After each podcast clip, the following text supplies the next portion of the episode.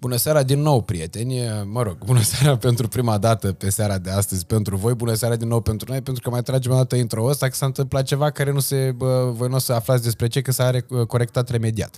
Uh, așadar, după cum uh, spuneam și prima, în prima tentativă de intro și o să încerc să, să o repet și în de această dată, invitatul meu de astăzi uh, îmi spunea încă de când a venit aici la noi la podcast că mi-a adus un cadou care mă va ajuta să nu mai am conflicte în cluburi. Uh, vom vorbi pe larg despre această situație uh, cu Andrei Stoica. Bine ai venit, Andrei, și mă bucur tare mult că ești aici alături de noi. Salutare, Radu, bine te-am găsit și îți mulțumesc de invitație. Să strămână. Eu îți mulțumesc foarte mult că ești aici și vreau să... Uh, uh, n-am vrut să stric surpriza, de asta nici nu m-am uitat până în momentul în care am început uh, filmarea. Știi că în momentul în care a venit Dorian Pop aici, am adus cadou tot un tricou și el a schimbat live. Uh, asta o să fac și eu. Ia să vedem despre Chiar ce... te rog frumos. Ah, deci e exact cum e al tău, numai că e pe negru, nu? Am zis că e o culoare mai potrivită pentru ieșit oriunde. Ia uite, T-shirt Factory frumos, tricou uh, corespunzător. Hai să vedem despre ce e vorba, dar jur că eu mi le la club. Îți spun sincer. Îți spun sincer Fără că... probleme poți să ți le iei și ți-am spus, te va feri de probleme exact atunci când le vei găsi. Știi că eu când eram mic făceam karate și în numai o secundă să uh, pot să-mi dau jos căștile fără să fac microfonie și uh, pasiunea mea cea mai mare era să-mi fac training cu, uh, aveau colegi mai mari de la, de la club, aveau training cu CSE, MPA și karate tradițional și eu îmi doream foarte mult să cresc și eu, să-mi fac și eu training și să ies afară cu trainingul, că să nu mai am probleme, să nu mai am bătăi sau ceva. Aia era toată, uh, toată șmecheria. Deci, și bineînțeles că până la avea training, pasiunea numărul unu era să umblu pe stradă prin kimono, tot așa, ca să uite dracea de la bloc să știe că, uite, țibul că faci karate, nu trebuie Ca o formă de protecție. Aveți grijă, băieți. Exact. Ia să vedem despre ce e vorba. Îți va sta foarte bine. Așa.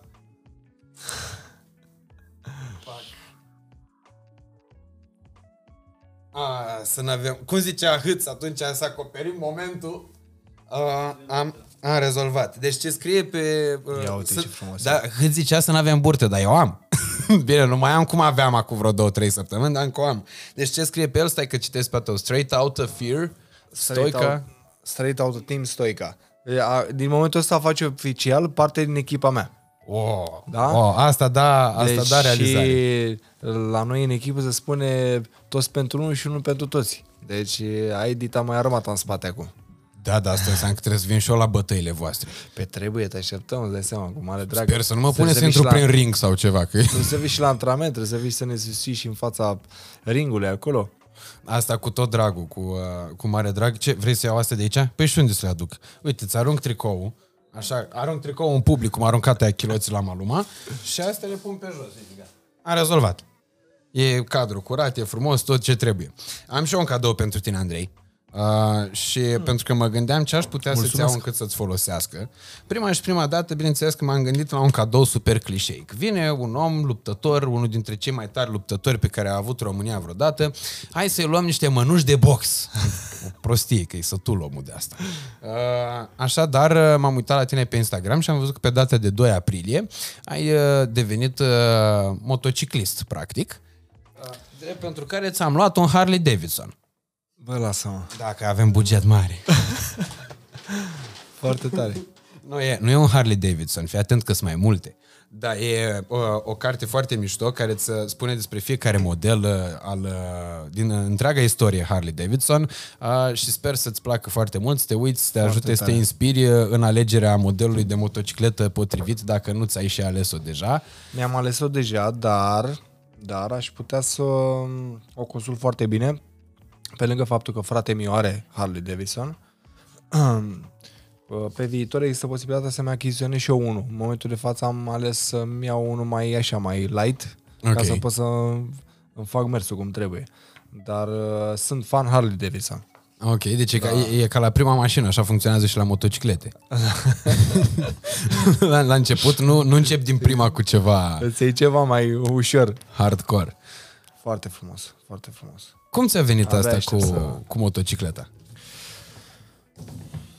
Păi, m-am gândit așa, bă, am 35 de ani, Frate mi stă vis-a-vis de mine, îl văd toată ziua cu motorul, îi stă foarte bine și am zis, uh, nu am fost de acord în prima fază cu el uh, să-și ia, să-și ia motor, să-și ia canetul de, mo- de motor și am zis uh, acum uh, de curând vreau să fac și eu pe asta.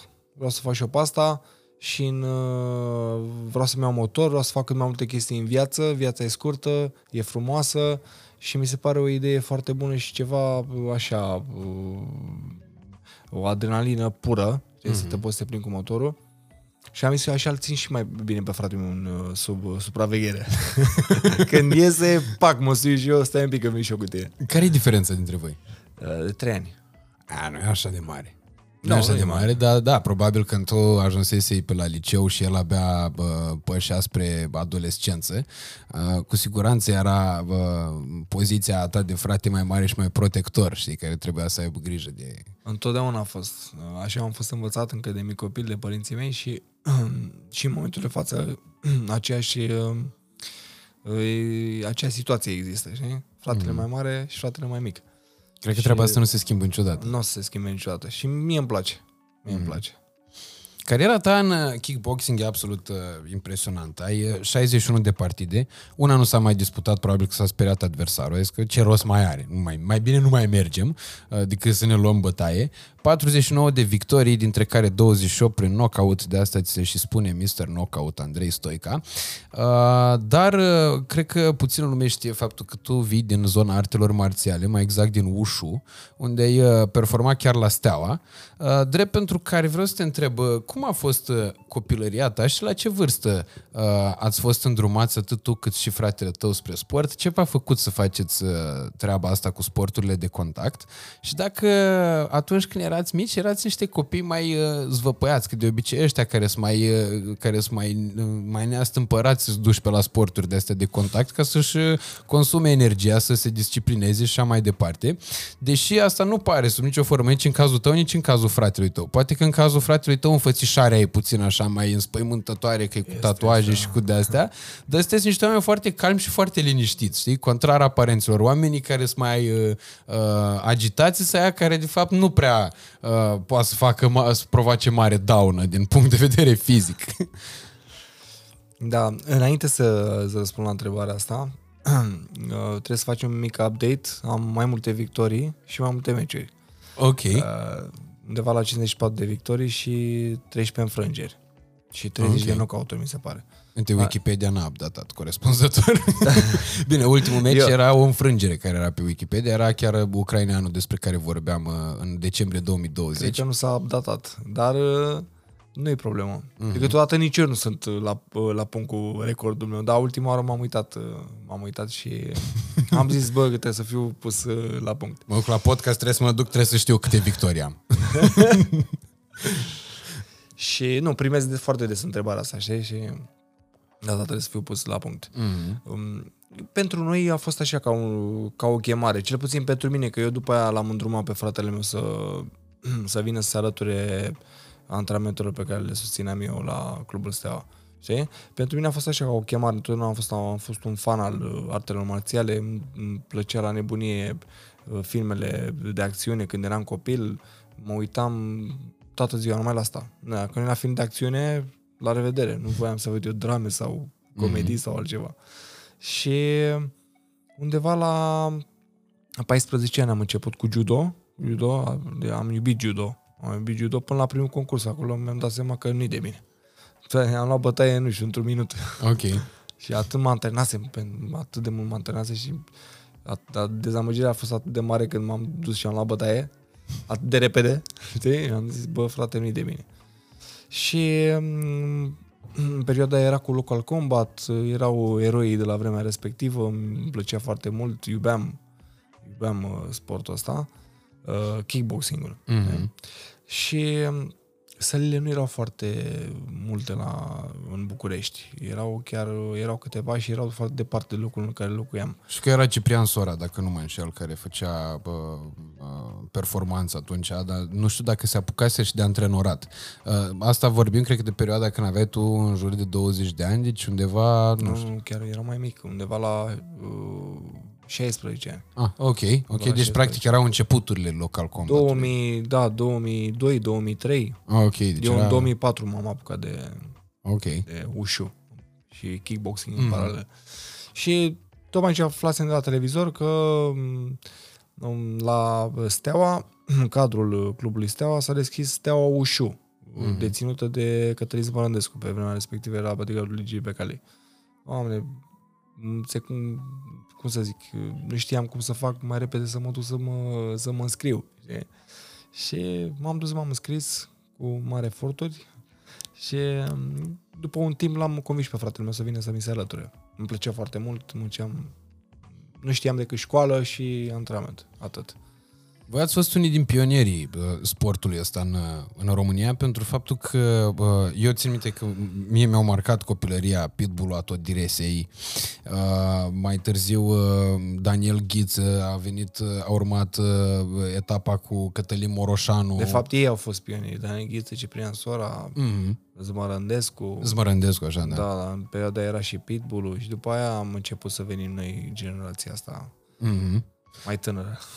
și odată cu, uh, cu ei au venit foarte mulți dintre bă, mai mari bă, local combatului și a K1-ului, mai veneau pe la gale prin România, n-am spus niciodată când a venit uh, Boniaschi, uh, Peter Erz, uh, urmăream uh, gale care se desfășurau uh, pe întreg mapa mondului, erau pe la Tokyo, uh, prin tot de colțuri ale lumii, uh, unde uh, începuseră să lupte românii cu mai mari acestui, uh, acestui sport și e unul dintre uh, puținele sporturi la care noi încă mai suntem performanți în momentul de față în România și vreau să te întreb de ce crezi că se întâmplă chestia asta? De ce crezi că există mai multă performanță în zona asta de sport de contact decât uh, și de sport individual totodată? Pentru că mai avem exemple și în tenis și în alte sporturi, și în scrimă, unde performanța la capitolul individual este mult mai ridicată decât la capitolul sporturilor de echipă.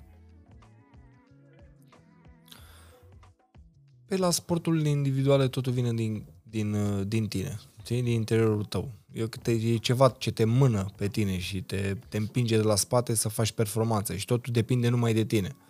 Uh, în schimb, la sporturile de echipă este foarte... Uh, cu toate că și noi, și noi, cei cu sportul individual, avem o, echipă, o întreagă echipă în spate. Știi? Dar acolo când intri în, în ring, totul depinde numai de tine, în mare parte. 90% depinde numai de tine. Dar când vine vorba de sportul de echipă, cumva uh, trebuie să alinieze toți în aceeași direcție ca să poată să, uh, să poată să facă performanță și dacă un singur cu echipier nu trage la uh, aceeași căruță cu tine, să adio performanță. Mm. Adio mm, e dificil de spus. Uh, cel, eu pot cel mult să vorbesc despre mine, știi? Ceea ce mă împinge pe mine de la spate și e E vorba de cum am crescut, de cum de cât de mult mi-am dorit, de, încă de când eram copil și de cât de pasionat sunt de acest sport. Mm-hmm. E, e, e o chestie așa mai ambiguă. Care e motivația ta cea mai mare în momentul în care intri în ring? Să câștig. Eu, în momentul de față, și, și mereu mi-am găsit motivația în dorința de a câștiga, de, de a fi victorios. Nu, nu concepeam altceva. Eu știu foarte bine că nu ține minte nimeni locul 2, știi? Uh, și îmi doresc foarte mult să câștig. La final să fiu eu la care are mâna sus și să, să, uh, să fiu felicitat, știi? Când, când pierzi, primul că nu te ține minte nimeni și toți trec pe lângă tine. E dezamăgirea atât de mare și eu nu vreau să o mai întâlnesc. Chiar nu vreau să o întâlnesc. Mm. Această dezamăgire. E foarte greu să ajungi în, în punctele astea și mie mi se pare absolut uh, uh, fascinantă o chestiune. Uh, cred că sportul, în genere, materializarea uh, în concret a foarte multor etape pe care omul până la urmă urme le parcurge în viață, indiferent de profesia pe care o alege. Uh, pentru că pentru a deveni performant, pentru a uh, îți câștiga uh, statutul de uh, campion, uh, indiferent de domeniu, E, foarte, e un parcurs foarte greu care necesită foarte multă disciplină, care necesită foarte multă uh, voință, care necesită uh, foarte multă tărie de caracter și stăpânire de sine.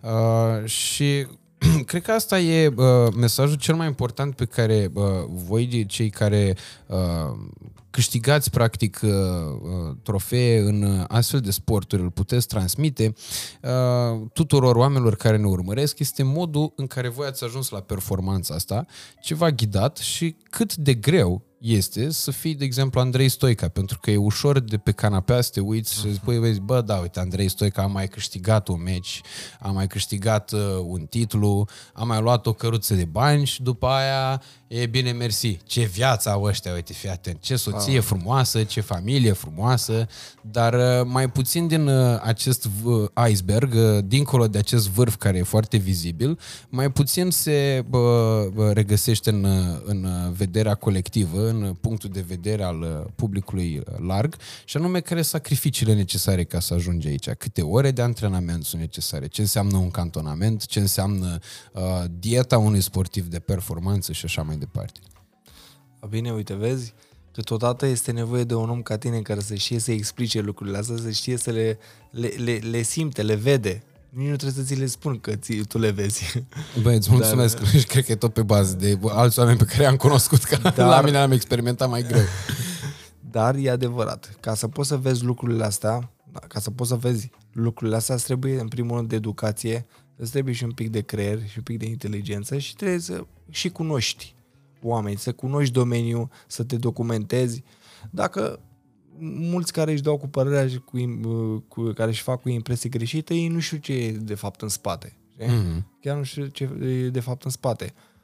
Eu uh, încerc, încerc să uh, schimb mentalitatea celor cu care mă, mă confrunt de cele mai multe ori sau mm, cei care judecă fără să cunoască, încerc să schimb mentalități, știi?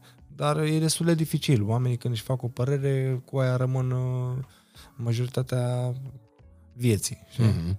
Da, na. Bine că mai sunt exemple cum sunt eu, fratele meu și alți luptători care mai știu să comunice, să arate, să exemplifice, să, să mai schimbăm uh, să mai schimbăm uh, prejudecățile astea care ne înconjoară. Cred că e foarte bă, greu de vorbit bă, despre asta din multe perspective. Dar, bă, pe de-o parte, e și foarte important pentru că uh, cu siguranță asta nu s-a schimbat foarte tare.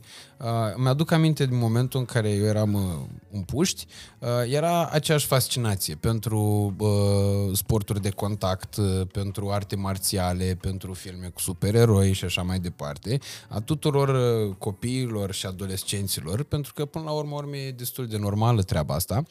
Uh, în schimb, ceea ce nu-și imaginează un copil sau un adolescent e că dacă ai avut niște niște mardeli, cum se spune așa, prin fața blocului în care a ieșit triumfător, asta nu înseamnă că poți câștiga și un meci în ring. E părerea aia om, oamenilor în general că uite, ce forță are asta, du-te la lupte, vei. Uh, cât la sută e despre forță și cât la sută e despre tehnică în sportul ăsta? Sunt atât de multe elemente care trebuie închegate și aduse la un loc încât uh nici nu pot să le spun aici sau să le trec pe foaie. Sunt, sunt foarte multe uh, elemente care sunt uh, care te fac să devii un luptător complet, un luptător bun. Mm-hmm. Pentru asta trebuie să te antrenezi, trebuie să uh, te antrenezi, să stai de vorbă cu uh, oameni care cunosc sportul ăsta, cu antrenorii, să fii ghidat cum trebuie. Uh, e, e dificil. Până nu, până nu stai de vorbă cu un cunoscător, până nu practici sportul respectiv, e dificil să-ți dai seama exact ce trebuie ca să poți să devii un luptător bun sau uh, să știi exact de ce depinde. Depinde. În unele, în, în unele cazuri e forța importantă, în unele cazuri e tehnica importantă. Trebuie să știi doar cum să te mulezi pe situația respectivă. Să vorbim de meciuri aici, nu? Mm-hmm. Cum, cum arată o, o zi de antrenament pentru, pentru Andrei Stoica? Uh, o mai întâi o zi de antrenament uh, pur și simplu, o zi de antrenament într-o perioadă în care nu, uh, nu te pregătești pentru, un, uh, uh, pentru, pentru o confruntare imediată și după aia cum arată un cantonament înaintea meciurilor din punct de vedere al antrenamentelor și din punct de vedere al dietei pe care tu ai, o trebuie să o urmezi. Ca... Pentru mine e destul de simplu de, de de uh, expus aici în fața tuturor. Pentru mine, mă trezesc dimineața, mă duc la antrenament, în general la dimineața am uh, pregătire fizică, uh-huh. după aia mă duc, îmi iau, după antrenament îmi iau proteinele și cu proteine, um, mă duc, mănânc, mă duc, mănânc, după aia mai umblu prin oraș, mai fac uh, una alta și după aia mă duc la următorul antrenament. Nu mă odihnesc între antrenamente pentru că mă, mi-am format eu așa așa, așa funcționez eu, mă, mă moleșește dacă mă, mă odihnesc între antrenamente. Și prefer să stau activ. Uh-huh. După aia mă seara la următorul antrenament, acasă, după, iar cină, acasă, stau petrec puțin timp cu copiii mei și după aia iar o iau de la capăt. Și uite așa luni de zile. pregătire, pregătire, o pregătire de meci de luni de zile, exact așa se desfășoară. La, la un moment dat intri și într-o rutină, dar uh, încercăm să privim cu optimism. Câte zile pe an ai tu vacanță? Câte zile pe an am vacanță? Păi nu știu, uh, încerc să-mi iau vacanță în funcție de programul meciurilor, că programul meciului pe care l-am în uh, anul respectiv. Și nu am un calendar încă de la începutul anului, nu am un calendar bine pus la punct vis-a-vis de meciuri, știi? Ai, îți povesteam că mm-hmm îți trimite pe mail oferta de meci, vezi că te lupți. deci cam cu cât timp înainte află Andrei Stoica care o, are disputat un meci în următoarea perioadă? Păi, în general între undeva între 6 și 8 săptămâni. Ok. Dacă sunt 10 săptămâni, e un caz uh, fericit că mie mi-ar prinde mai bine, mie, mie mi-ar prinde bine o perioadă mai lungă de pregătire și analizezi, de exemplu, pregătirea pe care o faci în vederea confruntării respective, se bazează în funcție de adversar, pe anumite criterii, spre exemplu, în momentul în care cunoști adversarul pe care îl vei avea în ring, adaptezi pregătirea respectivă în funcție de, da, de el, da. de stilul lui de luptă. Da. În momentul când ți-a, ai primit oferta de meci, ai primit și adversarul pe care le vei înfrunta, te, și în momentul acela pui pe foaie exact programul pe care îl uh, vei avea în următoarele 6 săptămâni sau 8 săptămâni. Cu preparatorul, cu antrenorul și um, îți faci, îți pregătești strategia și tactica în funcție de adversarul pe care îl ai. Adică ajungi să-l cunoști perfect. Mm-hmm. ajungi să-l cunoști exact ce lovitură dă, ce puncte tare are, ce slăbiciune are. Adică, cumva uh, te trezești cu el în gând și ador cu el uh, noaptea. da, asta mi se pare foarte, uh, foarte important, un, un aspect foarte important de, de urmărit. Te uiți, că... atât, te uiți atât de mult la el încât atunci când ajungi să dai ochii cu el, deja e... Băi, te cunosc. Asta mi se pare foarte tare, pentru că uh, chestia asta e uh, uh, foarte volatilă. Am văzut uh, în decursul timpului, eu ne fiind un cunoscător în domeniu, dar fiind un uh, observator uh, destul de pasionat într-o anumită perioadă a vieții mele de treaba asta, uh, am observat că stilurile de luptă ale luptătorilor sunt uh, total diferite de la, variază foarte mult de la un luptător la altul. Există luptători care sunt uh, specializați pe lovituri de picioare, există uh, luptători care au lovituri de pumn foarte puternice, uh, Uh, și uh, vreau să te întreb dacă asta cu Mr. Knockout uh, și cu aceste uh, victorii impresionante, acest număr de victorii, acest număr impresionant de victorii prin knockout a venit ca o strategie de a câștiga meciul mai rapid și de a nu ajunge la decizia uh, arbitrilor sau pur și simplu au fost uh, niște uh, uh, conotații care au uh, condus către, uh, către acele knockout-uri pe care tu le-ai, uh, le-ai administrat în funcție și de adversar și în funcție și de bă, felul cum a decurs meciul. O, Mm, Vrei să mă întreb de unde mi-a venit acest nickname, nu? Da, dacă tu ți-ai propus, dacă tu în momentul în care intri în ring îți propui să câștigi prin knockout sau, îți, uh, sau pur și simplu e, e o întâmplare că uh, Nu. se E... sfârșesc așa majoritatea partidelor tale. Noi luptătorii avem o vorbă. Nu ne impunem să dăm knockout, că altfel uh, riști să te riști să uh, cauzi knockout-ul, cum spunem noi, și, și să te încordezi, să dai, să lovești tare și asta te face să obosești. Uh, Încercăm să tratăm uh, meciul cât mai serios, cât mai relaxați și knockout-ul vine de la sine. Nici nu te aștepți când vine. Pur și simplu ești surprins.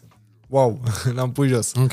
Știi? Dar vis-a-vis de nick- nickname-ul meu, am avut un an, nu mai țin minte când, 2012-2013, am avut o serie de victorii prin knockout, iar uh, cei de la Pro au decis să-mi zică Mr. Knockout Ok.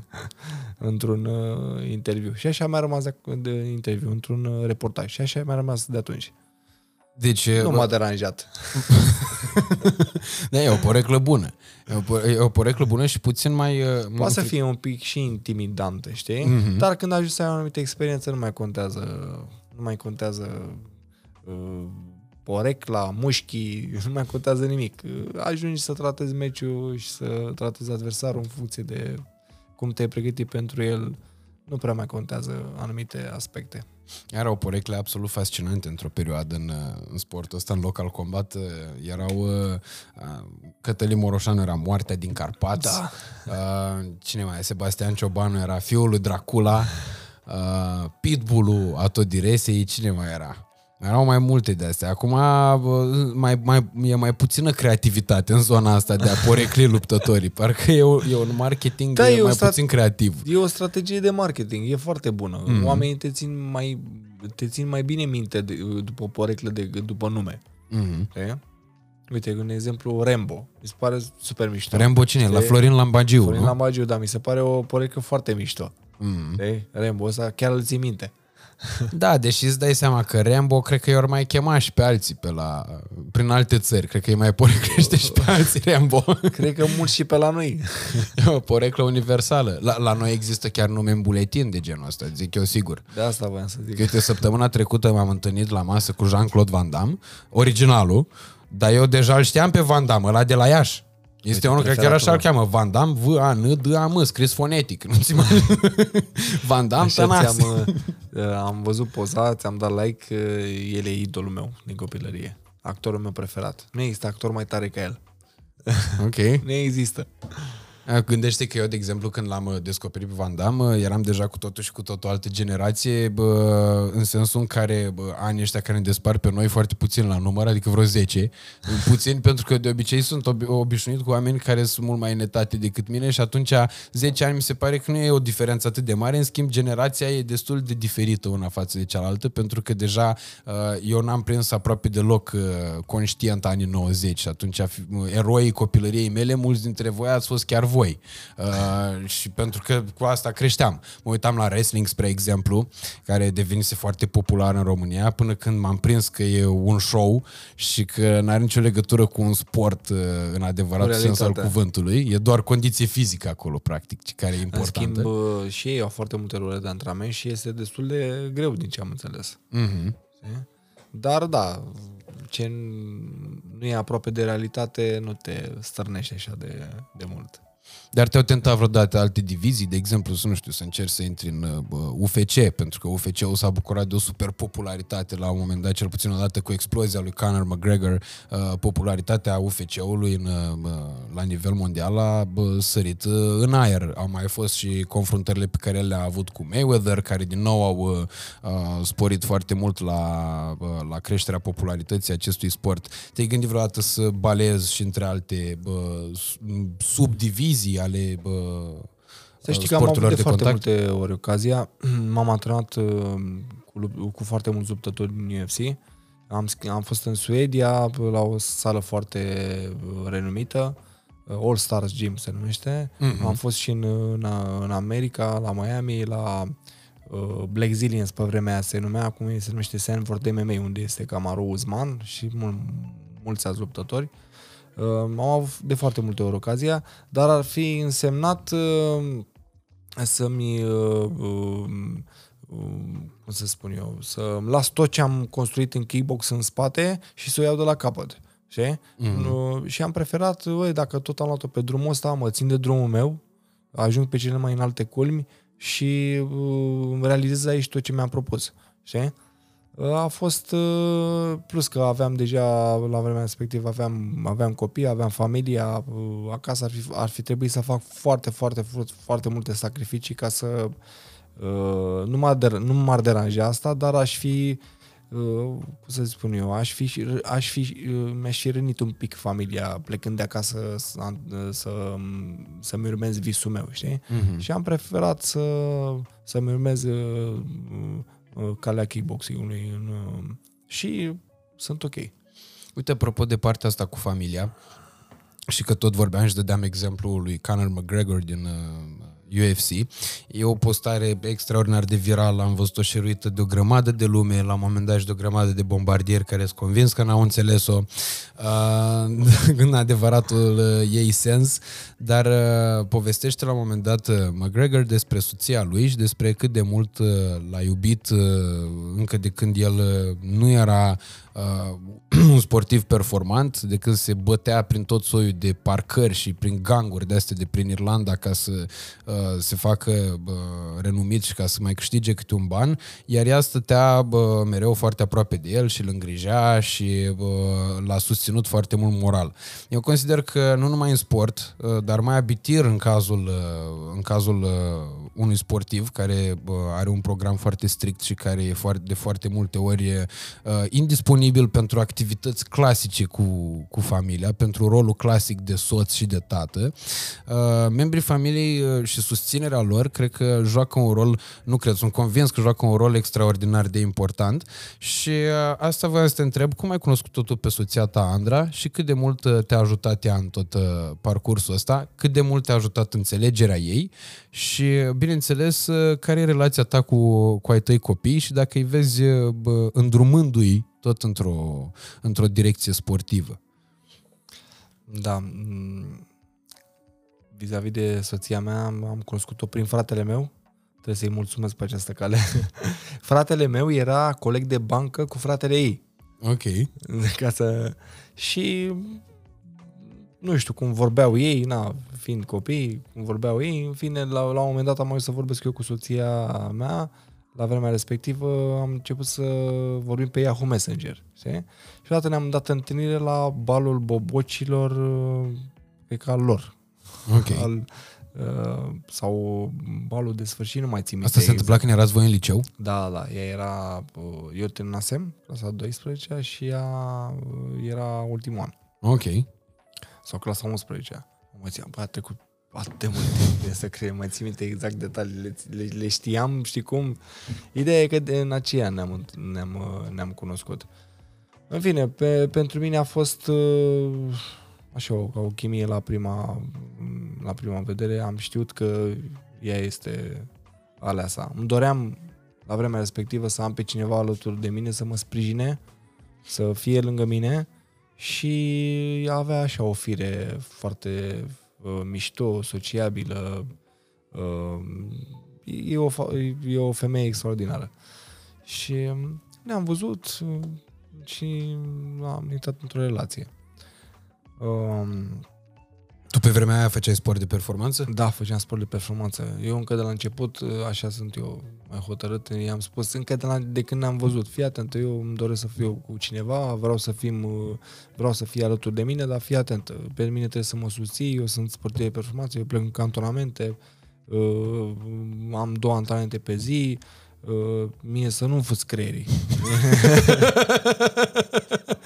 Că destul zvraiște de la pumni în cap pe care mai creierii, gata, am plecat. Nu mai vezi. Știi? Uh, și a înțeles. A înțeles. Am avut puțin după aia de furcă un pic așa, dar e normal într-o relație. Până la urmă, până la să te cunoști, să te, să te mulezi unul pe altul, să te, să te construiești unul pe altul, știi? Cărămidă cu cărămidă. Uh, uite, de, uite, uite de la noi acum. Avem trei copii, dita mai familia. Uh, sunt mândru de chestia asta. Dar am, uh, inclusiv pentru această relație, am muncit amândoi foarte mult și sunt, uh, sunt fericit. Am o familie foarte frumoasă.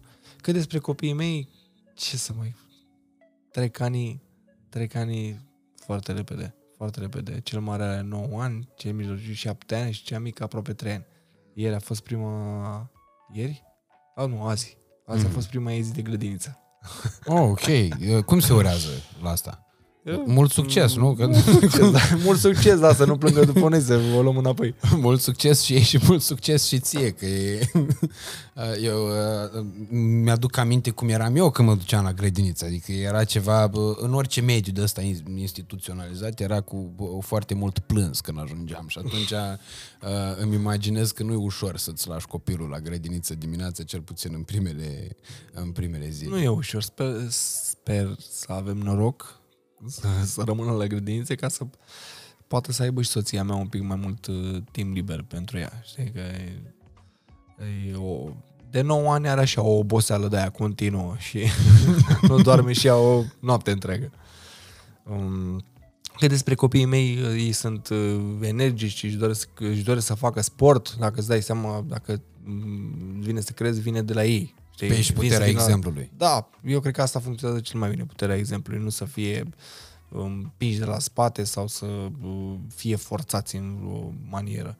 Um, își doresc să facă sport, uh, la un moment dat uh, cel mijlociu era cu kickboxing-ul, plângea dacă nu le-am luam la sală, acum e cu fotbalul, știi? Trec așa, trec prin niște etape. Important e că ies în curte, se joacă cu mingea, se joacă, se alergă, se joacă fațe ascunsele, Uh, uh, se joacă cu jocurile copilăriei, știi? Nu stau toată ziua pe telefon, nu stau toată ziua în fața televizorului și asta mă cântă foarte mult. Mm, vedem, dacă pe viitor vor, uh, vor vrea să urmeze această cale a, a sportului de performanță, eu nu pot decât să-i susțin. Eu le voi arăta, eu sunt responsabil să le arăt anumite căi și după aceea ei, trebuie să, ei, de ei depinde de ei depind, depinde foarte mult ce vor să-și aleagă. Eu, eu, ca părinte, trebuie să-i susțin, să fiu mm. alături de ei acolo și să-i, să-i susțin moral. Asta mi se pare foarte important, că ți-am zis, e, puterea exemplului, cred că, cred că e cea care contează cel mai mult. Uh, un uh, copil, dacă vede acasă faptul că tatăl lui uh, e sportiv de performanță, faptul că duce un stil de viață sănătos, faptul că uh, se pregătește, se antrenează, faptul că are o anumită postură, o anumită uh, aliură, uh, cred că are uh, toate motivele și toate motivațiile totodată de a uh, își dori și el să fie ca tata, pentru că până la urmă, urmă cel puțin pentru un băiat, primul reper copiii în viață e tatăl, da. În primul rând, copiii imită. Și dacă tu nu ești un exemplu, dacă ești un exemplu pozitiv, îți va, îți va lua toate lucrurile pozitive. Mm-hmm. Le va imita. Dacă ești un exemplu negativ, le va imita. Mm-hmm. Înțelegi?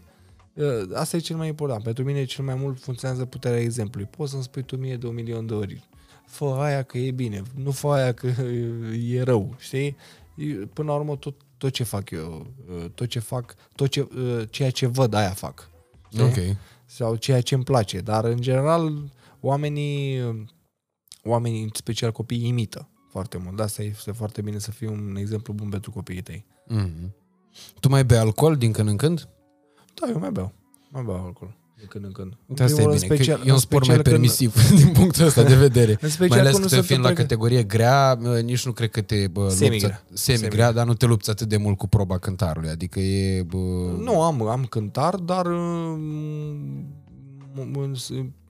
îi mulțumesc Dumnezeu reușesc să mă, să mă mențin într-o categorie, știi? Să mă mențin în niște kilograme ca să pot să fac categoria uh, uh, lejeră. Dar uh, când nu sunt pregătite, să știi că mai, mai beau alcool. Din potrivă, mă și ajută chestia asta, mă detenționează așa, parcă acumulez foarte mult stres și foarte multă tensiune în momentul când ești într-o pregătire continuă.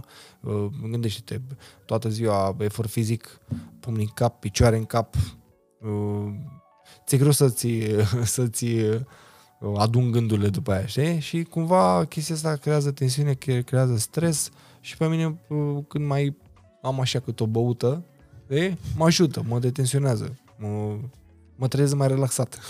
Asta este un punct de vedere care mi îmi place foarte mult, drept pentru care exact vinul pe care îl servim noi în această seară, acest fume Septrus de la prietenii noștri de la Beciu Domnesc, avem aici o mostră și pentru tine și e, cred că e cel mai potrivit vin din punctul meu de vedere Îți pentru mulțumesc. perioada asta de vară, imediat cum ești din perioada de pregătire, sper să-l degusti și să-mi dai și un feedback. să-l gust și am un răcitor de vinul perfect pentru el. Acolo, să-l scot și să-l... Deci deja ești la un nivel mult mai avansat decât mine, dacă ai răcitor de vinuri. Am răcitor de vinuri, Radu. Am uh, musafiri constant la mine acasă. Trebuie să am... Trebuie să fiu pregătit. Foarte frumos. Vezi că l-am și ambalat acolo, anti-șoc, am pus paie. Ca, nu, să că nu, nu-l bat, ca să nu ia knockout. Nu-l bat, îl beau. Uh, mulțumesc. Mamă, mai cadouri am primit în seara asta. Sper să-ți, să-ți placă, adică vinul sunt convins că o să-ți placă uh, și sper să te bucuri de el într-un moment uh, cât mai frumos pentru tine și cât mai fericit. Uh, apropo de treaba asta cu loviturile, uh, cred că treaba asta e uh, lucru care pe mine mă sperie cel mai tare în uh, raport cu sporturile de contact. Sunt loviturile, mai ales cele în zona capului, care uh, pot să cauzeze probleme pe termen lung. Uh, nu mai vorbim de alte accidentări. Uh, picioare, brațe și multe alte lucruri care pot fi avariate în urma chiar și a antrenamentelor, nu doar a partidelor oficiale. Și vreau să întreb care a fost cea mai dură accidentare prin care tu ai trecut. Uh, dacă te-ai gândit vreodată să renunți în urma vreunei accidentări și uh, dacă te sperie chestia asta pe termen lung, că s-ar putea să uh, îți uh, uh, cauzeze, pentru că foarte puțină lume se gândește din, uh, din, uh, dintre cei care urmăresc sporturile de contact, uh, cred că sunt foarte puțini cei care se gândesc la consecințele pe care le au aceste lovituri. Uite, e foarte bine că ai deschis subiectul, pentru că foarte multă... Asta, uh, astea sunt uh, uh, printre multele sacrificii pe care noi le facem. Riscul la accidentări okay? riscul accidentărilor foarte grave, pe care, din nefericire, și eu am avut parte de câteva accidentări. Multă, mulți oameni nu știu și nu am avut ocazia să povestesc despre asta. Dar, în general, noi nu ne gândim că te poți lovi. Noi, în general, gândim că îi lovim noi pe ceilalți, știi? Mm. îi luăm și la revedere. Dar există riscul să te accidentezi și tu. Și mie mi s-a întâmplat de, de foarte multe ori. Știi? Uh, pentru mine cea mai uh, periculoasă accidentare pe care l-am avut-o, bine, toate au fost, uh, toate au fost uh, urâte, alea pe care le-am avut, știi, alea pe care le-am avut uh, au fost urâte pentru de ce? Pentru că după aia a urmat o, o, o serie de tratamente, de recuperare și m te demoralizează, m-au demoralizat, m-au a trebuit să renunț la alte meciuri, la uh, anumite oportunități. Um, vis-a-vis de o accidentare pe care am avut-o, am primit o dată la un sparring. a fost, uh, hai să spune, povestea din, spa, din spatele acest, acestei lovituri. Ok. Era 2011 sau 2012. Na. Și veniseră la noi la sală niște boxeri să facem sparring cu ei, schimb de experiență. Ceea ce se întâmplă foarte des și ar trebui să se întâmple foarte des, în special cu um, sălile din uh, România să colaboreze foarte mult de ei, să facă schimb de experiență pentru că este uh, foarte util, benefic pentru evoluția sportivilor. În fine, veniseră o echipă de boxeri să facă sparring cu noi. Acum, era marți. Noi, eu aveam, eu aveam meci sâmbătă în Bulgaria și pentru o centură. Uh, am luat și niște bani, aveam și meci pentru centură, era un meci important. Acum, băieții, acești, băieții aceștia veniseră cu o săptămână în urmă și făcuseră sparring. Frate meu a avut un parcurs foarte bun în săptămâna de dinainte. Intră Bogdan uh, la sparring, eu mă uitam. Făceam antrenament, dar mă uitam. Um, face, făcea sparring cu un uh, boxer bă, nene, și început să lasă-l caftească, dar uh, uh, avea, avea îl caftea, îl avea uh, o perioadă mai dificilă în uh, repriză, știi? Ok. Și ceea ce cu o săptămână înainte nu se întâmpla. Din potriva au plecat uh, și fanați. Și um, Acum eu îi vorbesc cu antrenorul, mamă, mai să lasă-mă să intru și eu, că mă doare inima. Știi, fratele mai mic, știi? Lasă-mă să intru și eu. Nu, Andrei, cum, ai meci sâmbătă. Lasă-mă mai este că știu eu. știi? Te rog eu frumos. Bine, hai, intră acolo, o repriză. Am intrat bă, două minute, cred că n-a dat uh, băiatul la respectiv nici măcar o lovitură. Până într-un din, din momente lovesc uh, directa de dreapta în același timp cu el, știi? Pe lângă capul lui a trecut directa lui, dar pe mine m-a lovit directa, uh, pe lângă capul lui a trecut directa mea, Ok. dar directa lui de dreapta m-a lovit exact în ochi. Ok. Okay. Da, exact în ochi. Nu am primit niciodată o lovitură de genul ăsta și sunt foarte rare. Întâmplările de genul ăsta sunt foarte rare. Exact în ochi m-a lovit uh, acea lovitură. M-am, uh, n-am căzut sau ceva de genul ăsta, m-am așezat, m-am așezat și după aia m-am sus în oglindă și când suflam simți- se vedea cum mi iese ochiul așa în afară din orbitrișor. Mamă, m-am speriat atunci, m-am speriat, știi? După aia a doua zi m-am lovit. M-am lovit. Ideea e că, ideea e că nu m-am mai luptat sâmbătă, știi? S-a luptat fratele meu, a luat și centura, a luat și banii. Deci eu am intrat să-l ajut pe el, cum ar fi, Da. cum ar fi, am intrat să iau apărarea și după aia mi-a luat și meciul, mi-a luat și banii. Ok. Uh, Deci, Da, pentru- măcar și banii că- au rămas în familie. Și gloria până la urmă. Ori tot în familie. Așa a rămas. este. E, da, bine, pe, ăla a fost decât un schimb de experiență, îți dai seama. A, a fost așa decât un uh, ego de sportiv, faptul că am intrat eu și m-am luptat. uh, N-aș mai face asta niciodată, știi? Dar uh, vis-a-vis de lovitură, după aia m-am, a doua zi m-am dus, am făcut remene, aveam un edem cerebral. Edemul cerebral îl poți face și de la insolație, nu e atât de grav, știi? Mhm. Este un, în urma unei... În fine. Uh, aveam un edem și uite că m-a luat Andrei, s-a, s-a, uh, i s-a amânat și meciul, uh, n-am luat nici bursa respectivă pe care m-a ajutat la, foarte mult la vremea respectivă uh, și am urmat și un tratament de două luni de zile. Superb. Și bănuiesc că nici vederea nu ți era tocmai... uh, Nu, vederea, Minunat. n-am, av- n-am avut nicio treabă cu n-am avut nicio, chiar nicio treabă cu vederea și nici în momentul de față nu am. Păi Era da, da, foarte dacă bine. aveai moveul ăla, nu cred că te uitai așa, cam Harvey nu, Dent. la- eram, eram ok. Ideea e că um, lovitura aceea mi-a cauzat destul de rău.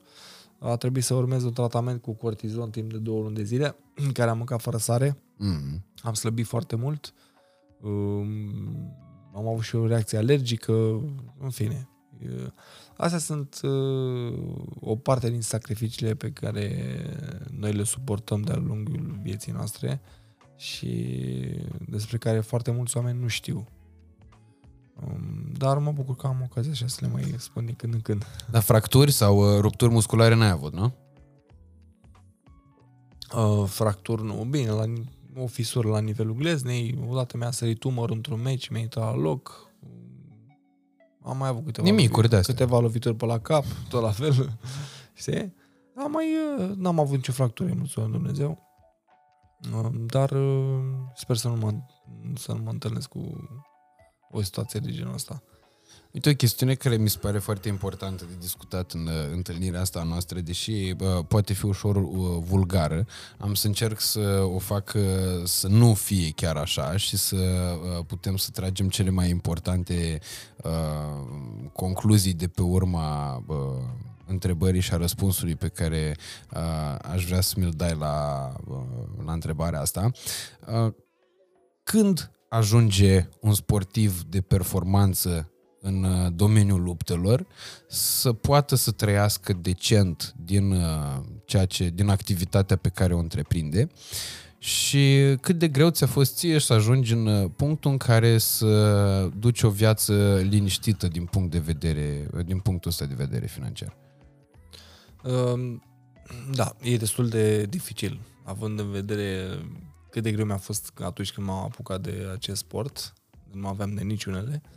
Um, Până nu ajungi să faci performanță, dar performanța nu este numai ea necesară. Importantă este și imaginea. Să devii cunoscut. Asta Ok. e important. De ce? Pentru că atunci când devii cunoscut, ai performanță, devii cunoscut, ai și susținerea potrivită. Mm-hmm. Altfel, nu o să poți să ai un trai decent și un confort. Mm-hmm. Um, De asta este foarte important că atunci când ai uh, când ești un sportiv uh, bun, performant, să poți să-ți construiești o imagine ca să fii cunoscut. Asta e cel mai important. Ca să poți să-ți atragi susținerea potrivită. Mm. Te referi la susținerea publicului sau la susținerea unor nu, potențial sus, sponsori? Susținerea unor potențial sponsori. Ok. De? Care și ei vin în urma susținerii publicului. Altfel, uh, rare ori te întâlnești cu uh, parteneri, eu le spun parteneri, le spun sponsori, rare ori te întâlnești cu parteneri care chiar susțin sportul. În general, uh, sponsorii, partenerii vin, doar se folosesc de imaginea ta, se cațără pe tine, acolo își fac treaba cu tine și pe aia ești la revedere, știi? Okay. Aceia nu susțin sportul cu adevărat. Aia doar vor să profite de, de imaginea pe care o ai. Mm-hmm. Uh, și după aia pasul următor este să devii să uh, intri în elita celor mai buni luptători din lume. cam, cam de acolo e cam rezolvată ecuația. Cam de acolo e rezolvată ecuația, da. Și tu când ai făcut pasul ăsta? Când ai simțit că efectiv... Ai, care a fost momentul tău în carieră? Sau care a fost uh, meciul care a definitivat sau meciurile, perioada uh, confruntărilor care au uh, definitivat statutul tău de uh, luptător uh, cunoscut, de luptător uh, pe care să-l urmărească și publicul atunci când uh, sunt meciuri, pentru că vedem... Uh, eu sper să ajungă și în România la punctul în care să avem gale pay-per-view. Uh, sper să ajungă la punctul în care oamenii să plătească bilet, uh, că na, e și discuția acum cu Gala Bute și cu astea, să plătească bilet pe bune pentru a vedea uh, meciuri tari, pentru a vedea confruntările live din săli mari și așa mai departe. Uh, și atunci asta, de asta te întreb care a fost momentul ăla în care tu ai ajuns să fii un sportiv cu adevărat uh, recunoscut și uh, apreciat la scară largă. Grea întrebare. Cred că în 2013. Ok. Uh, undeva în perioada 2012-2015 am ajuns să fiu destul de cunoscut. Am avut un parcurs foarte bun de câțiva ani în care am avut foarte multe victorii. Dar uh, să fiu apreciat la scară largă, cred că în 2013 s-a întâmplat asta. De ce? Spun chestia asta. Mă, am avut un meci în 2012 la, în decembrie uh, la București. M-am luptat cu un uh, lituanian sau nu mai țin minte ce nație era, în fine, era f- foarte bun la vremea respectivă, a fost knockout, acolo era cel care cumpărase K1-ul în acel, în acel an, un chinez parcă era, mm-hmm. sau corean, care cumpărase K1. El a fost impresionat de meciul respectiv și a zis că la următoarea, la următoarea gală K1, finală K1, care va avea loc în 2013 martie, Uh, vrea să fiu uh, pe acel fight card. Am ajuns uh, acolo, m-am luptat în, în acel match. Mulți nu știu că în match, acel match mi-a sărit umorul în prima repriză. Prima, primul minut, prima repriză, mi-a sărit umorul și mi-a intrat la loc. M-am luptat așa trei reprize cu un croat. Cu un croat. Am pierdut meciul, zic eu, nedrept, trebuia un extra round toți cei care vor să vizioneze este pe, pe internet. Uh, e bine, după acel match, după acel match, pe lângă faptul că nu, putem, nu mai puteam să pun nici măcar o șosetă în picior, că simțeam că mi este umărul. da. Ulterior am avut și o recuperare de cât de șase luni. Super. Ca să pot să-mi folosesc umărul în continuare, să nu mă operez. În fine, după acel match, uh, la, a venit la mine matchmaker-ul de la Glory îl chema Raymond, parcă uh, a venit matchmakerul de la Glory la mine și în holul hotelului și mi-a zis uh, tu cine ești? a fost meciul super tare. Meciul a fost super tare. Uh, cu întorsături, m-a pus la jos, după aia m-am revenit eu, l-am luat la omor din nou, știi? Mi-a sărit și umor, m-a pus și jos. M-a... Deci a fost meciul super tare, meciul a fost. Cred că cel mai frumos meci din toată gala a fost atunci. Și a venit la mine, tu cine ești? Exact așa mi-a spus. A pus lângă mine și mi-a zis, tu cine ești? Unde te-ai luptat? Și zic, mă lupt mai mult prin, prin România. Prin Ghencea, pe aici. prin, prin România. Știi? Tu trebuie să ieși, să ieși să te lupți în afara țării, în America, în, peste tot în lume. Și am zis, sigur, nu, nu m-ar deranja, modest cum sunt eu, m-ar deranja, mi-ar, chiar mi-ar face plăcere. Eu nu știam că e matchmakerul de la Glory. Ok. Chiar mi-ar face plăcere. Dacă aveți ceva de gând, puteți vorbi cu promotorul meu și uh, se, mă gândesc că se poate rezolva. Da, da, uite, o să, o să vorbesc, o să te contacteze cineva din partea mea. Și ulterior după aia am, am semnat cu, cu Glory în 2014. Și eu și fratele meu. Ok. Dar nu, știa, nu știa cine sunt, știi? Mm-hmm. Care e treaba? Că discutam... Deci atunci, atunci mă gândesc că am avut așa o oarecare recunoaștere din partea unui om care chiar se pricevea și avea în uh, rosterul lui de la Gloria atunci cei mai mari luptători uh, de la vremea respectivă. Gokhan Saki, Tyron Spong, uh, Peter Erz și Boniaski, mm-hmm. Demi Shield, pe toți îi avea. Saki am impresia că e cel care, pe care l-a bătut ghiță la Tokyo atunci când a câștigat el piramidă, nu? În 2009, dacă nu mă înșel. Nu, cred că Daniel a pierdut cu el. Sau, a, așa, da, da, da, a pierdut, a pierdut. A, a câștigat a, o piramidă. A, me- a câștigat o piramidă, s-a calificat în ultimii 8 și a pierdut a, așa, primul da. meci cu el, după un extra round, parcă mi-amintesc. Mhm. Un meci foarte strâns, de altfel. Era foarte bun, foarte bun Saki. Foarte bun, am place. Aduc și eu aminte de el uh, și pe Peter Erz îl prinsesem așa cam spre finalul carierei. Nu l-am uh, văzut în, uh, în glorie de plină, dar Saki pe ăla l-am, uh, l-am prins. Și mai era uh, un uriaș care era foarte greu de bătut, la Semi Shield, tot un olandez de ăsta. Era ceva absolut uh, înfiorător când îl vedeai pe ăla. Cum 2 mai, metri și 12. Da, da. Nici n-ajunge să-l lovești. Adică, bă, ăsta, bă, cum îl cheamă? Ăsta de se, Rico Verhoeven, de se antrenează cu Benny, mi se pare că e, bă, e micuț pe lângă Semi Shield. Pe lângă Da, ce, e micuț. Ce era asta? Și mai era la uh, Overeem, Alistar Overeem, Alistar care după Overeem. aia și intrase în UFC, dar l-au descalificat pentru consumul de steroizi, dacă nu mă înșel. Da, da, da. Ca Da, pe așa lase la este. tot soiul de de-astea. Apropo de uh, trucurile astea, de, ro- de overim și de tot ce, fa- ce au mai făcut uh, mulți care au mai fost descalificați și așa mai departe. Uh, ai fost vreodată tentat să folosești uh, trucuri de astea de, uh, ați, de, de sub, suppliers ca să-ți uh, îmbunătățești uh, forța sau uh, să-ți îmbunătățești rezistența, condiția fizică? Vă spun sincer, eu de foarte mulți ani am uh, teste antidoping, dar în la începuturile, la începuturile mele, nu știu, 2009-2010, chiar am fost tentat de câteva ori. De ce? Eu nu reușeam să iau în greutate. Nu reușeam să iau în greutate și mereu mă luptam o ca- la o categorie superioară. Uh, Aveam 86 de kg și mă luptam la 95. Cei care veneau la 95 de kg slăbeau. Am fost tentat, de ce să nu, de ce să nu spun chestia asta, dar nu-mi doream decât să iau în kilograme. Nu-mi doream să îmbunătățesc forța uh, sau viteza sau condiția fizică. Pentru că munceam foarte mult pentru aceste calități pe care le și am.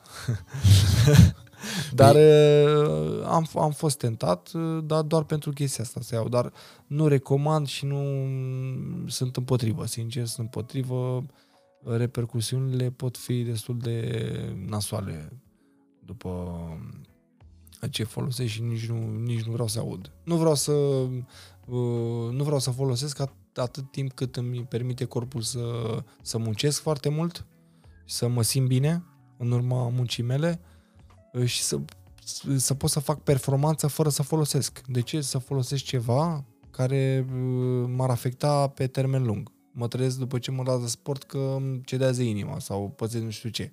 Okay, Nu vreau să folosesc, vreau să mă bucur de uh, cariera sportivă, vreau după aia să mă bucur de familie, de copii, de tot ce înseamnă viața. Mm-hmm. Știi de ce te întreb treaba asta? Pentru că uh, dacă e să urmărim uh, pe ansamblu fenomenul sportiv în general, pe lângă scandalurile care au tot existat uh, și la nivel de bă, olimpiade și la nivel de ciclism uh, și la uh, nivel de bă, fotbal, e limpede că dacă noi acum stăm și comparăm orice competiție sportivă de acum 30 de ani, 40 de ani, cu o competiție sportivă din zilele noastre, nivelul este unul cu totul și cu totul diferit. Sportul este mult mai spectaculos, chiar și sportul de contact.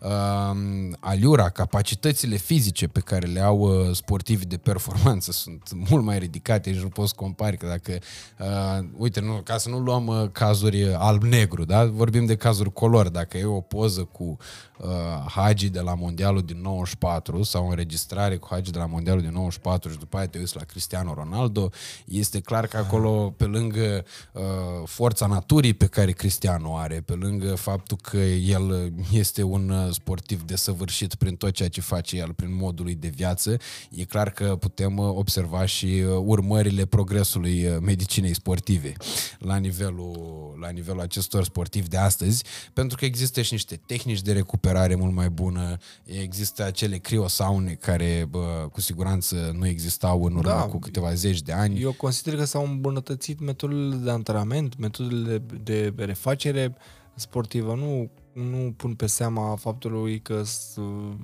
s-au îmbunătățit administrarea de steroizi sau ceva de genul ăsta. Nici nu, nu, nu vreau să mă gândesc la asta pentru că nu neapărat steroizi. Nu prea cred, știi? Dar eu așa consider că o evoluție a existat clar și nu vreau să nici nu știu ce va fi peste, nu pot să prevăd ce va fi și peste încă 40 de ani, știi? Probabil că noi vom fi cum, e, cum era Hagi 94 față de Cristiano cum e acum, știi? Uh-huh, uh-huh. Probabil că așa vom fi și noi peste 40-50 de ani, peste ce vă, pentru ce va fi la vremea respectivă. Dar s-au îmbunătățit metodele de antrenament, metodele de refacere, nici nu se mai compară ce e acum cu ce e atunci. Multe, multe chestii s-au dovedit a fi ineficiente, știi? Um, și e o evoluție, există o evoluție permanentă mm-hmm. în sport. Păi uite, dacă uh, stăm să bă, bă, comparăm, uh, inclusiv la nivelul faptului că o carieră de sportiv profesionist a ajuns astăzi să bă, se întindă pe o durată mult mai lungă decât uh, dura o carieră bă, de sportiv la nivel înalt sau foarte înalt în urmă cu ceva ani. Uh, vedem uh, fotbaliști care uh, joacă la un nivel foarte înalt la 40 de ani. Uh, Zlatan tocmai ce a câștigat titlul cu Milan în Italia uh, și arată mai bine ca mine, uh, deși e cu 15 ani mai bătrân. Uh, și exemplele pot continua în uh, foarte multe dintre, dintre sporturi și mi-aduc aminte aici că ex- a existat în România un moment revoluționar când uh, o tehnică de mult prezentă în uh, vestul Europei și în Statele Unite, TRX-ul, a fost introdusă de Thomas Neubert la Steaua la, în 2013 când l-a adus Regikampf uh, la da. echipă și toată lumea era uimită. Zic, ce fac aia cu sforile alea, ești nebun la cap? Pentru că până atunci antrenamentele de forță, cel puțin în cazul fotbaliștilor, erau cele clasice, genoflexiuni cu bara în spate, presă pentru picioare, fandări, de astea chestii cât se poate de basic pentru întărirea musculaturii la nivelul uh, membrilor valori inferiori. Uh, dar uh, acum nu mai e suficient ca fotbalist să fii uh, pregătit doar în, în partea inferioară a corpului, pentru că duelurile sunt foarte grele. Trebuie să fii cu totul la overall. Exact, ceea ce se întâmplă și în cazul uh, luptătorilor. Uh, înainte uh, îi vedeai uh, pe mai toți uh, sportivii că erau uh, foarte bine făcuți în partea de sus, în uh, upper body, aveau brațele foarte puternice, aveau pieptul dezvoltat, dar nu aveau stabilitate pentru că picioarele nu erau odată cu, în aceeași dezvoltare, în aceeași armonie. Și atunci, de... cred că și aspectul ăsta, e, nu cred, sunt convins că e foarte important. Uh, cum e un antrenament uh, de ale tale de forță de acum față de cum era la începutul carierei tale? Mult mai intens, în primul rând, și mult mai greu. Ok. Și mult mai, mult mai complex. Uh, de ceva timp mi-am schimbat preparatorul mai de 8 ani uh, și metodele, metodele, metodele lui diferă de, de, de ceea ce făceam în, înainte, înainte de el. Și um, dar uh, de fiecare dată uh, trebuie să um, cum să spun eu de fiecare dată, parcă, de fiecare, la fiecare antrenament parcă aș fi într-un meci, știi? Atât, okay. de greu, atât de greu este și atât de complex este. Uh, ce consider eu că este important la un antrenor este uh, să nu lase, să nu lase sportivul să se plictisească, să nu, să nu-l introducă într-o rutină. Și asta caut eu într-un antrenor. Pentru mine este foarte important ca uh, cel care te pregătește să, să diversifice mereu antrenamentul, dar să-ți fie, să-ți fie greu. Să, în momentul când ai plecat de acolo, să știi că ai muncit. Să știi mm-hmm. că uh, bă, am plecat de aici cu scopul îndeplinit, am muncit și m-a adus exact unde am vrut eu. Da, uh, pentru asta, dacă vrei exact detalii tehnice, va trebui să vorbești cu preparatorul meu sau cu antrenorul de kickboxing. Ți-e ciudă dacă pleci de la, o, de la un antrenament și vezi că nu te doare nimic, nu? Aoleu. că majoritatea oamenilor la febră musculară încep să plângă, știți? A, ce mă dor bucile, mamă, ce mă doare spatele ce mă dor brațele, Bine, nu pot să le întind. Sunt momente și momente. Sunt momente în care nu trebuie să forțezi prea mult, sunt momente în care trebuie să forțezi. Dar Sigur important... că înainte de partidă nu e bine să umbli cu brațele așa în ring, că nu mai poți. Dar e foarte important să știi că ai muncit, că ai plecat de acolo uh, muncit. Și uh, asta ar trebui să aibă în minte fiecare sportiv de performanță. Inclusiv și cei care fac de plăcere. Bă, frate, am plecat uh, de la antrenament, bă, mă simt mai bine. Mă simt mai bine, mă simt mucin, simt că mă doare, mă doare una alta, simt că deja febra musculară a început să se uh, să se simtă. Mm-hmm. Ce? Um, e foarte complex sportul de performanță. Mulți nu-l înțeleg. Uh, cu siguranță și există foarte multe bă, ramuri pe care n-ai cum să le observi decât în momentul în care bă, sportul îți devine mod de viață. Uh, dar, uh, uite, tot raportat la parcursul tău de până acum, vreau să te întreb care a fost, uh, astea urmează niște întrebări clasice, știi, e, o, e, e rubrica întrebărilor clișeice de interviu cu... Deci acum facem o excepție. Să sperăm de... că oamenii se vor uita la, și, și la ce am de spus, că, na, vis-a-vis de... Mulți nu vizionează rubrici sportive sau uh, interviuri sportive, știi? Dar uh, sunt educative. Îți dai seama că o să, avem, sunt, uh, o să avem și întrebările alea care să atragă vizualizările. Imediat te întreb care a fost cea mai bine plătită luptă uh, și multe alte aspecte de genul ăsta, dar în principal aș vrea să te întreb care a fost cel mai greu adversar pe care l-ai avut tu vreodată și care a fost meciul pe care l-ai simțit a fi cel mai, cel mai dificil. Bă, în general răspund că orice meci pentru mine este greu. Fiecare meci a fost greu. De ce? Pentru el a existat o, a existat o pregătire lungă, au existat sacrificii, au existat uh, uh, dimineți foarte, în care te trezi foarte devreme, uh, a existat o oboseală foarte, uh, foarte mare, uh, dar în 2020 am avut un meci cu un ucrainian care cred că l-a fost cel mai greu meci din cariera mea. Știi? De 5 reprize. Um, unde sper să-mi iau revanșa. Să-l fac și să simtă durere. Un, uh, un nou motiv uh, pentru tine ca să dorești să termine războiul cât mai repede, ca să iasă ăla și să poți să-l, uh, să-l căpăcești. Zici, Bine, de, din ce știu, el locuiește în altă țară. E ucrainean, dar locuiește în altă țară. Ah, ok. Păi atunci nu îl împiedică nimic. Nu îl împiedică nimic să vină să... să vină la, la revanșa. Da. Uh, și acum întrebarea clasică, bineînțeles, de care tocmai aminteam și mai devreme, uh, care a fost uh, momentul în care, care a fost partida uh, la care tu, pentru care tu ai încasat cei mai mulți, uh, uh, cei mai mulți bani, pentru că toată lumea în momentul în care se uh, uită de pe margine la un astfel de sport, uh, și nu numai la un astfel de sport, în genere, lumea care se uită de pe margine e foarte curioasă de, a, de astfel de, de chestiuni. Și pe de altă parte mai există oameni care cred că e foarte ușor să faci performanță și să ajungi să-ți împlinești un uh, nivel uh, de trai uh, foarte bun dacă te apuci de un lucru, nu? Că ar fi și necesar să-l faci bine. Știi? De asta vreau să te întreb după cât timp s-a întâmplat chestia asta și care a fost partida pentru care bă, tu ai fost remunerat cel mai, cel mai bine. Pentru mine, ultima partidă a fost uh, remunerația pe care am primit-o cel, cea mai mare. Asta din Singapore? Da. Ok. Da. da. Uh, ți-aș spune de un pic mai confidențial, dar am fost foarte mulțumit. Ok. Ca să spun așa. Și dacă luam și un bonus, eram mai mulțumit. Știi, cei din uh, One Championship uh, de ceva timp uh, dau bonusuri către performanțele serii. Nu contează că e una sau că sunt 10. Okay. Și bonusul se, uh, este de 50.000 de dolari. Dacă impresionezi pentru un meci wow, îți dă dublu. Ok. Da? Da, e, e cum să spun eu, e, e wow. Știi? Deci dacă E de- bonusul e 50.000 de dolari, ne imaginăm că bonusul e mai mic decât remunerația pentru victorie. E suficientă remunerația. Astea sunt bucățile alea care o să facă mult pe TikTok. E, sunt mulțumit și asta este cel mai important. Să, să fiu mulțumit atât eu cât și uh, familia mea.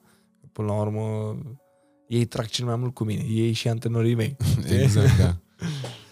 Cât de mare e staful tău? Ca să înțeleagă lumea de ce 50.000 de dolari e, pentru o partidă la bă, 3-4 partide pe an în medie, nu e o sumă colosală, nici de cum.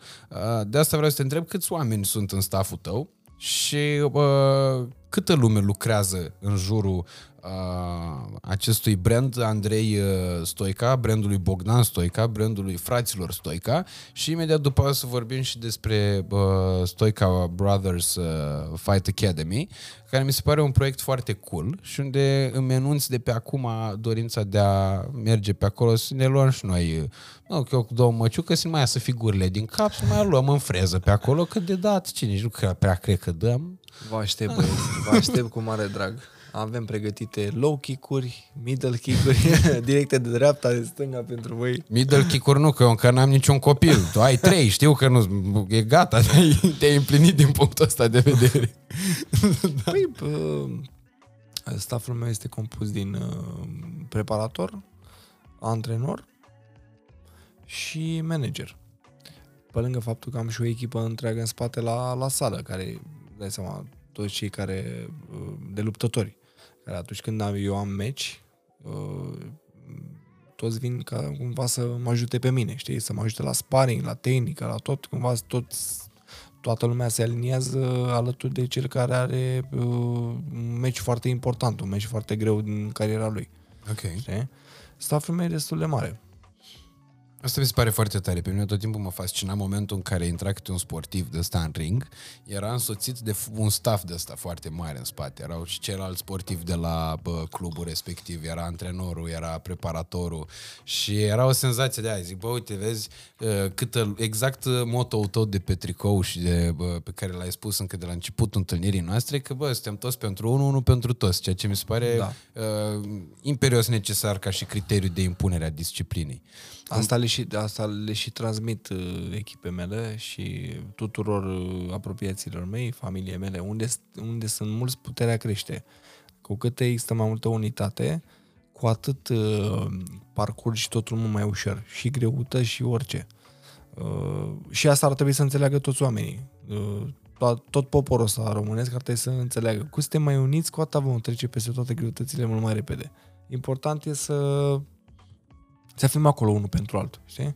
Să fim acolo pe unul pentru altul și să facem cât mai mult bine.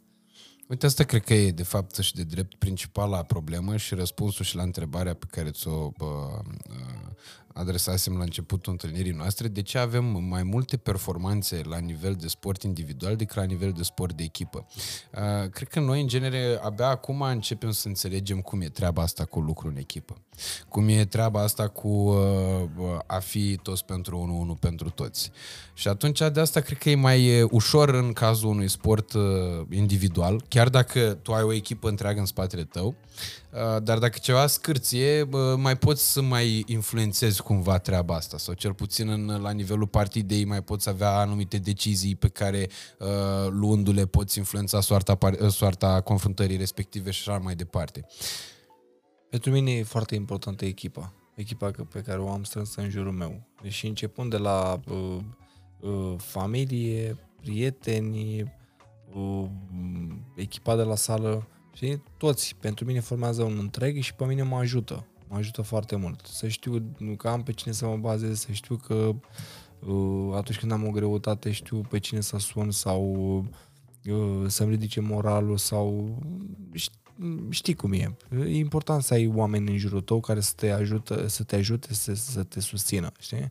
Și un, uh, un, o foarte mare greutate pe care o am așa pe suflet este vis-a-vis de susținerea sportului, știi? Dacă nu, am, am întâlnit cu foarte multe exemple de-a lungul vieții de sportiv în care uh, au venit parteneri alături de mine, au promis marea acusarea că te susțin, că te ajută, că sunt lângă tine, știi? Că vor să susțină sportul și uh, după aia îi vedeai, uh, după două luni, pe trei luni, îi vedeai că fugeau, știi? Îi vedeai okay. că fugeau, îi vedeai să cățărau pe spatele tău, pe imaginea ta și făceau treaba și după aia la revedere. Pentru mine asta mă, mă, mereu m-a apăsat de-a lungul carierei mele. Uh, nu înțeleg de ce oamenii nu sunt alături în momentul când fac promisiuni sau în momentul când vor să susțină ceva, nu o fac până la capăt, știi? Nu o fac până la capăt. Sau să meargă cu omul la bă, frate, merg până la capăt cu omul ăla, știi? Uh-huh. De-aia, de-aia ce partenerea mea în momentul ăsta îi, îi respect și îi apreciez enorm de mult. De ce? Pentru că au stat lângă mine și când mi-a fost greu și când mi-a fost uh, Uh, bine și când uh, au, au tras, uh, au fost alături de mine. Exact Putem să și menționăm cu ocazia asta, pentru că mi se pare un prilej destul de oportun, mai ales având în vedere că sunt foarte puțini cei care înțeleg treaba asta la nivelul, la nivelul sportului. Sigur, în momentul de față am uh, unul din partenerul meu care este lângă mine și care mă susține, uh, este, sunt cei de la Golden Provider, este o firmă de distribuție de uh, tot ce înseamnă alimente, uh, tot ce înseamnă bucătărie, știi? Către restaurante, către... Uh, um, și uh, de curând am ales să fiu ambasador spitalele publice din bani privați. Inițiativa lui Codin Maticiu mi s-a părut uh, o chestie extraordinară, o cauză atât de nobilă și am zis, uh, am ales am ales să fiu alături de, de cauza lui. Nu, nu i-am spus nimic, pur și simplu am zis să, am zis să ajut. Și chiar cred că am făcut uh, o chestie foarte bună. Înțelegi? Ceea ce da, mi se pare o chestie foarte tare. Faptul că, vezi, taman oamenii care știu ce înseamnă uh, nevoia, nu, uh, ajută. De, de ce am vrut să fac chestia asta? Am avut un partener care uh, pur și simplu nu s-a mai ținut de promisiuni, știi? M-a ajutat, uh, m-a ajutat. A fost alături de mine o perioadă, până la urmă ajutorul este reciproc, știi?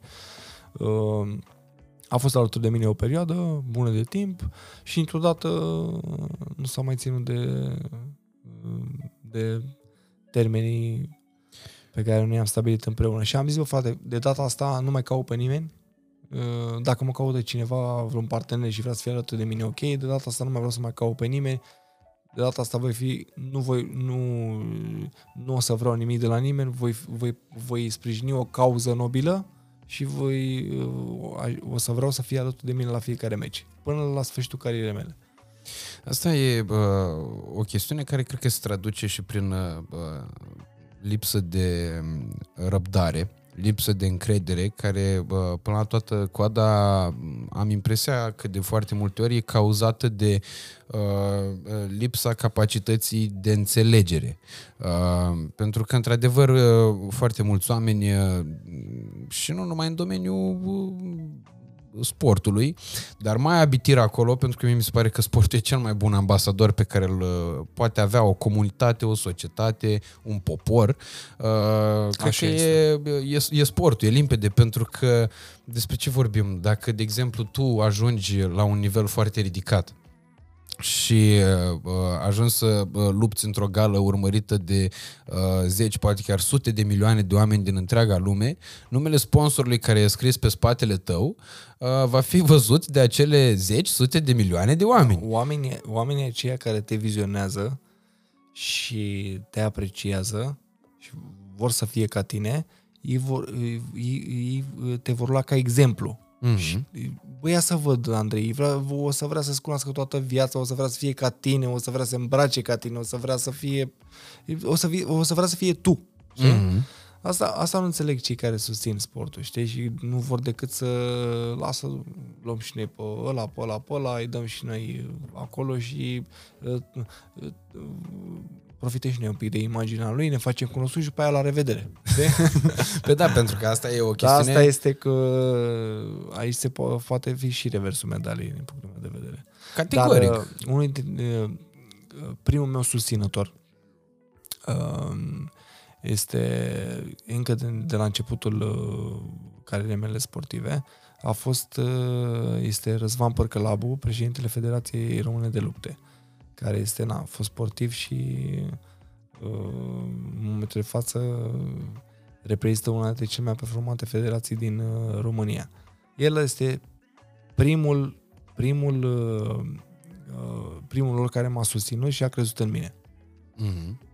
Și în momentul de față este, este alături de mine și Uh, cumva asta, când mă gândesc la cei care au venit să profite, doar să profite și după imaginea ta, mă mulțumesc mă, și mă, mă gândesc la el și zic, nu, mai sunt și oameni care E o lege a compensației, na. Da. Pentru un om ca bă, Sorin, cu siguranță există bă, foarte mulți uh, alți oameni care vor fi vremelnici când uh, totul se întâmplă într-o lege de asta a echilibrului. Apropo de ce bă, spuneai mai devreme, cu siguranță știi că era și bă, gluma aia, că era o, o femeie care nu avea treabă cu fotbalul, se uita la meci, ca așa îi spusese bărbatul, bărbatul s-a dus să-și ia berea și în momentul în care s-a întors a întrebat cine a dat gol? Și zice Samsung că e Samsung pe tricou la Chelsea. Uh, și atunci îți dai seama, cam despre asta e vorba. E vorba și de capacitatea de înțelegere, pentru că oamenii de cel mai multe nu o fac de răutate, o fac pentru faptul că nu sunt stare să vadă ce beneficii uh, imense ar aduce răbdarea pe care ar avea-o ei în cazul susținerii unui sportiv care poate împlini niște performanțe absolut uriașe uh, și cât de mult uh, beneficiu de imagine va reprezenta pentru ei susținerea acelui sportiv. Asta e uh, o chestie chestiune care uh, cred că se va rezolva odată cu trecerea timpului și tot așa, prin puterea exemplului, prin puterea oamenilor care vor înțelege ce înseamnă susține un sportiv, ce înseamnă susține o echipă, da? pentru că de asta, cum spuneam, cum vorbeam și mai, uh, mai devreme, uh, local combatul, luptele, uh, sunt un caz fericit în România. Fotbalul, de exemplu, este într-o uh, zonă în care dacă nu se va întâmpla ceva urgent, uh, cred că va intra în moarte clinică uh, și asta taman pentru faptul că nu se înțelege care ar fi beneficiu, de exemplu, a unei comunități, a unui oraș, precum, nu știu, mă refer la Iași, că Iași e orașul meu natal, dar care ar fi beneficiu unui oraș ca Iași să aibă o echipă care să joace în cupele europene? Ce ar însemna din punct de vedere al promovării orașului Iași o astfel de echipă? Cât de mult ar, dar pentru asta, na, necesită răbdare, necesită timp, necesită bună voință și lucrurile bune se fac, cum ai spus și tu, cu multe sacrificii și trebuie să-ți dorești. Dacă îți dorești așa un tun de moment, nu o să te apuci să faci vreo chestie de asta vreodată, pentru că nu rentează, că dă cu virgulă la calcul. Durează prea mult și atunci, na, dacă intenția e să dai lovitura pe, pe secundă, ai situația. Uh, Zi-mi că discutam înainte de a, ne, uh, de a porni înregistrarea despre promoțiile astea. Eu știam de Glory, știam că ai fost în Glory. Uh, One Championship e promoția în care activezi acum. Și care mai sunt uh, promoțiile care atrag uh, un număr foarte mare de, uh, de spectatori și cam din ce țări vin cei mai mulți, atât sportivi foarte buni, dar și public foarte mult? Păi, în momentul de față, dacă vorbim strict de kickboxing și hai să spunem și de MMA, că până la urmă este un, sportiv, un sport foarte renumit, foarte bine plătit și foarte vizionat. Știi? Um, sunt, uh, din punctul meu de vedere, sunt 3 sau 4 promoții foarte mari la momentul respectiv, adică UFC, One Championship, Glory și Bellator. Um, um, aceste, aceste promoții dețin în momentul de, de față monopolul pe tot ce înseamnă vizualizări, burse, uh, sponsori și tot, uh, și tot așa. Știi? Uh, și cumva, că vorbeam, vorbeam noi de clasamente, de mm-hmm. clasamente, știi? Uh, și eu ți-am zis, după ce s-a, după ce K1 a dispărut, cel care deținea monopolul asupra tuturor sportivilor din kickboxing, cumva produsul s-a diluat. Nu mai, n-a mai existat o promoție să deține cei mai buni luptători din lume pe toți la oaltă, știi? Și cumva uh, ei s-au împărțit. Ei s-au împărțit uh, uh, 3 în One Championship, uh, 3 în Glory, uh, dacă vorbim strict de MMA uh, sau UFC sau Bellator, știi? Uh, în promoția ta cel mai bun e ucraineanul ăsta, nu? Bine, uh, în promoția mea sunt foarte mulți buni. Ok. Dar uh, uh, uh, din, cei din One Championship nu semnează decât uh, uh, campion sau fost campion mondial. Știi? Ok. Adică ceva cu uh, cel puțin așa mi-a spus mie și așa știu și sigur. Um, nu, uh, nu-i semnați decât pe sportivii care au fost campioni mondial sau sunt fo- uh, au fost sau sunt uh, actualmente campioni mondiale. Știi? Um, uh, cel despre care vorbești tu este campion la categoria mea, semigrea. Ok. Știi? Acolo sunt mult, foarte mulți campioni la diverse categorii. Bogdan nu e la aceeași categorie cu tine, nu? Ba da. Ah, ok. Și uh, voi cum de n-ajungeți niciodată să vă confruntați unul cu altul? Păi, uh, nu cred că este uh, un, uh, un meci între frați. Un, un meci între frați pentru că nu cred că este uh, credibil pentru nimeni. Ok. Știi? Mai ales uh, un meci între doi frați care se, se înțeleg foarte bine. Știi? Mhm. Că dacă nu mă înțelegeam bine cu el, Că la wrestling mai erau de astea. Se mai Îl bătea prindeam. Jeff Hardy cu Matt Hardy. Mai am mai văzut de astea. Mai erau tot soi de legende. Dar, în- într-adevăr, în lupte n-am văzut. nu, nu, nu cred că va exista vreodată un meci între noi și nici, nici cei de la One Championship nu cred că s-ar gândi să facă vreodată un meci între doi frați. Știi? Ok. Nu, în primul rând nu este credibil. Ați fost vreodată Merge comparați și cu, fla- uh, cu frații Klitschko? Am fost comparat cu frații Klitschko și cu mai mulți frați. Care mai sunt frați celebri din, uh, din, uh, din sporturile de contact? Chiar nu știu. Mă, Frații acum am Klitschko? să mă, Nu, mă frații gândeam. Klitschko. Klitschko, Vladimir și Vitali, cine mai e? Nu mai știu. Mm, La nivel de lupte, nu, nici mie îmi vin foarte greu în cap, exact. Da, și mie mi-e foarte greu. Au mai fost, au mai fost Au frații. fost în fotbal foarte mulți. Dar în, uh, Au mai fost frații și tot la fel campioni, știi? Dar mm. în general sunt rare situațiile. Și care sunt planurile tale de viitor acum? Cât timp te mai vezi luptând? Care sunt golurile pe care vrei să le atingi? Care sunt obiectivele pe care vrei să le îndeplinești? Și uh, cum crezi că se va uh, putea uh, simți amprenta ta și după retragerea din circuitul activ? În momentul de față, eu nu-mi doresc decât uh, decât să-mi mențin drumul pe care îl parcurg uh, acum, să-mi îmi doresc să câștig toate meciurile pe care le voi avea, îmi doresc să câștig la fiecare meci acel bonus uh, de care vorbeam. Ok. Um, Asta, bă, în general, uh, în general așa sunt un om uh, echilibrat, uh, nu nu mă gândesc, uh, nu visez caivers pe pereți sau ceva de genul ăsta. Îmi doresc să îmi doresc să îmi câștig toate meciurile, îmi doresc să, ies- să fiu campionul categoriei mele din One Championship, să iau acea centură și uh, vis-a-vis de cât o să mai practic acest sport, uh, chiar am răspuns uh, zilele trecute de mai multe ori uh, unor uh, apropiați. Băi, în momentul de față mă simt bine. Merge. Ce? Mă simt bine, sunt ok. În momentul când nu o să, când uh, nu o să mai simt, să fii sigur că mă opresc. Ok. Să fii sigur că o să mă opresc și uh, nu o să ajung să mă lupt uh, doar pentru bani, știi? Să mă duc să fiu carne de tun pentru bani, cu toate că eu nu mai pot. Dar în momentul de față mă simt ok, mă simt bine și vedem când va veni momentul.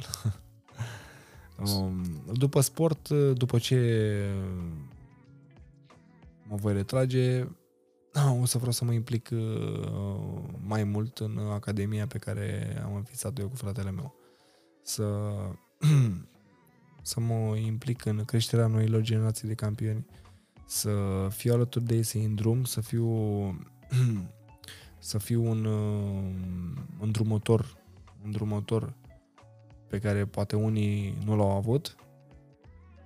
Um, îmi doresc să văd uh, îmi doresc să văd uh, oameni care cresc frumos în jurul meu. Și cred că acolo, a- acolo am, o, am, o, am, un, am o posibilitate foarte mare de a, bă, de a pune niște copii pe drumurile corecte.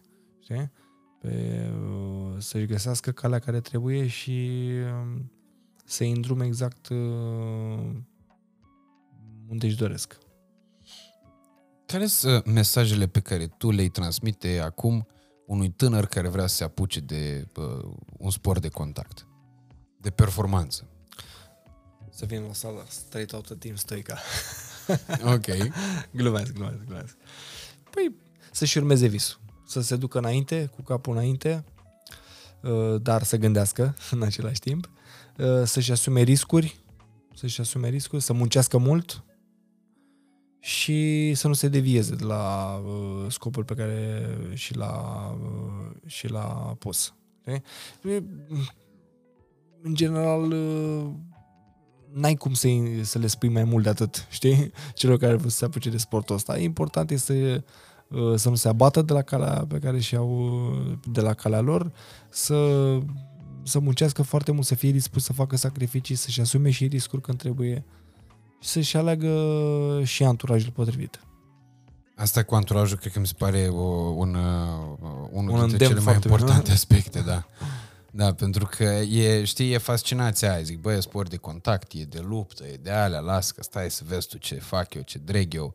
Și acum urmează o nouă întrebare de asta mai uh, clișeistică.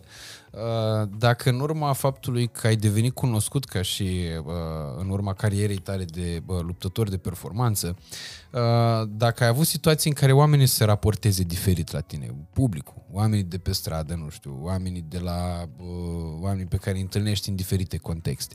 Apropo de îndemnul tău că uite, îți dau un tricou ca să nu mai ai probleme când te duci la club, deși eu da. nu prea am probleme de genul ăsta că sunt destul de pașnic asta vorbesc foarte des cu soția mea și nu înțeleg uh, și explic că nu înțeleg cum de oamenii sta, de, de majoritatea cazurilor sunt foarte reticenți față de mine. Ok. Okay?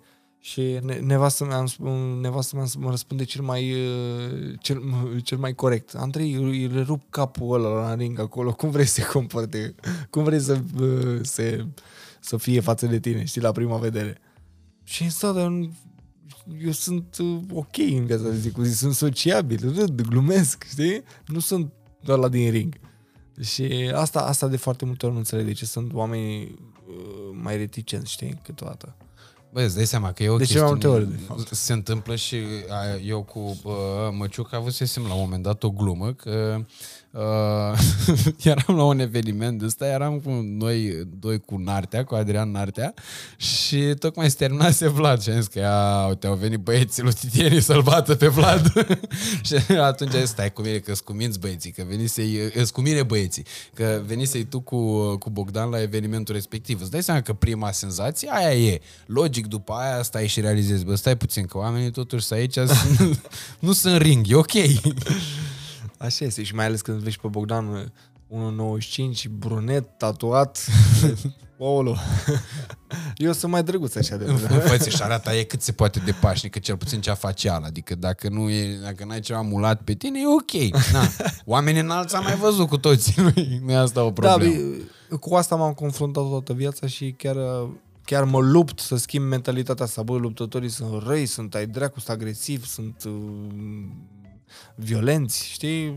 Nu are nicio legătură. Adică încerc să fiu cât mai pașnic, cât mai sociabil, cât mai glumeț, cu toate ca, ca să-l fac pe cel din fața mea să fie relaxat, să fie el, știi? Să nu stau să mă să fiu catalogat ca, bă, ăsta e luptător, e violent, e, mm. e agresiv, ai grijă cu el, știi? Încerc să fiu cât mai Bine, asta pe tine te și ferește de anumite probleme. Asta e cât se poate declara, adică nu o să vină niciunul, că asta bă, discutam tot cu uh, Adin Artea, îi ziceam, zi, bă, la tine probabil aia care te știu din serial, te știu de dur, te știu de ăsta, nu o să vină la tine să spună, hai, ue, Vlad, ei, faci o poză, ei, hai, vină coace, asta ție nu, nu se întâmplă, adică mi-e greu să cred că urlă după tine pe stradă, zic, hai, fă o poză. Te mai, nu, e adevărat, te, m-am mai întâlnit cu situații, crede-mă, dar te ferește de anumite... Bă, eram odată în vacanță și am venit la un, într-un resort în Grecia. Și eram cu, cu familia. Niște și români. Acum, da, și eram cu familia și la un moment dat văd un grup de români. Și la, era un grup mai mare, strâns, în, într-o zonă. Și acum unul de la 5 metri. Andrei! Andrei! Și eu mă uit în nevasta zice, vezi, te strigă băiatul, la uit în dreapta, ia vină puțin, așa. și cu mine vorbești? da, vină, vină, vină să facem o poză. Și omule, vină tu dacă vrei să facem o poză cu mine. Mă, mă chem la 5 metri acolo. A, scuză-mă, știi? Mamă, dar uh, atunci în momentul ăla a, a, a ieșit chestia. Vreau să zic, bă, ai nebunit? Bine, pentru mulți îți dai seama că imaginea asta de sportiv dur a și vândut. uh, într-un fel uh, uh, către public, știi? Că publicul uh, a fost atras, uh, e o categorie de privitori, cum eram eu, de exemplu, care am atras de aia care păreau cât mai umani. Dar mai erau uh, prieteni pe care când îi întrebam, zic, ție care îți place? Care? Zic, că ăla, că e mai dur așa.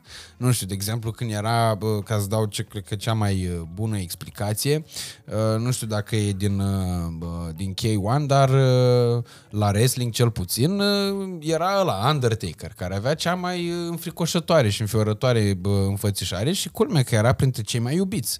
Uh, era acolo cu John Cena și cu aia care erau idolul copii, idolii copiilor. Uh, și cred că treaba asta bă, te ajută și la nivelul uh, luptei psihologice cu adversarul. Că mai ales într-un uh, sport de ăsta de contact te ajută în momentul în care ajungi la cântar, când ajungi la conferința de presă, dacă ăla e mai dur sau mai așa, poate îți mai inspiră uh, cine știe ce sentimente. Și de aici vreau să te întreb dacă uh, ai fost vreodată uh, înfricoșat de atitudinea asta mai uh, dură sau mai, uh, uh, nu știu cum să o numesc, mai spooky așa vreunui adversar pe care l-ai avut uh, în decursul carierei. Am, am luptat cu destul de mulți luptători foarte înfricoșători, dar nu, nu, nu pot să spun că am fost înfricoșat de vreun mod special. De ce? Pentru că uh, și eu am un, cum să spun, pot să fiu și eu un fricoșător, mai ales când mă lupt, pot să, pot să fiu, să, să dezvolt chestia aia, știi? Dar uh, să fiu speriat în vreun fel de adversarul din fața mea, în niciun caz nu cred că mi s-a întâmplat asta. Dacă ești înfricoșat de luptători din fața ta, ești bătut, de atunci ești bătut. Mm-hmm. Înțelegi? De atunci ești, ai pierdut meciul. Uite că acum chiar îmi vine un exemplu în minte. Ți minte, uh, acum vreo șapte, opt ani am descoperit un polonez uh, care mai ce, și cânta. Scuză-mă că te întreb. Ce luptător pot să fiu eu, să mă numesc eu dacă eu sunt înfricoșat uh, în momentul când îl văd, îl văd pe la în fața mea? A, nu, nu, nu pot să mă mai numesc luptător, îți dai seama. Din potrivă, dacă vrei să fii înfricoșător cu mine, stai un pic că îți arăt ție. Îmi aduc aminte de asta de care îți spuneam, era și un soi de cântăreț el ceva, cânta un soi de rap. Și intrase la un moment dat, nu știu dacă în MMA sau în UFC, nu vreau să fac vreo gafă, să-l căutați dacă vreți să vedeți despre cine e vorba, îl chema Popek cu capa. Popek care era tatuat pe tot corpul și la un moment dat își tatuase chiar albul ochiului și îți jupuise ceva în formă de fulger. Aici, jupuise pielea și o scrijeliște pe față și arăta de-a dreptul, zici că te, știi cum era faza aia lui Becali când urla el că nu vrea să ducă la Amsterdam, că nu vrea să-l vadă pe dracu? Da, da, nu da, vreau da. să-l văd pe dracu. Pentru ce să vreau să-l văd pe dracu? Nu vreau să-l văd pe dracu. Și atunci, eu când da, l-am văzut limiți. pe ăla, aveam o stare de aia foarte... Eram înfricoșat. Uh, dar uh, căutând pe net meciurile lui când a intrat în UFC sau în, uh, în MMA, nu mai țin minte exact dacă nu e FC sau MMA, dar încerc, tot încerc să-mi aduc aminte, dar știu că era ciuca bătăilor. Adică veneau niște băieți de ăștia așa cu fețe giorno ca tine, îl băteau, de spărgeau pe la cu tot cu tatuajul lui pe albul ochiului și cu toate. Tu ca om normal te, te sperii unul ca ăla, dar eu ca luptător fac asta zi de zi, știu că bărbia n-are mușchi și... Știi? Ce bun a fost asta!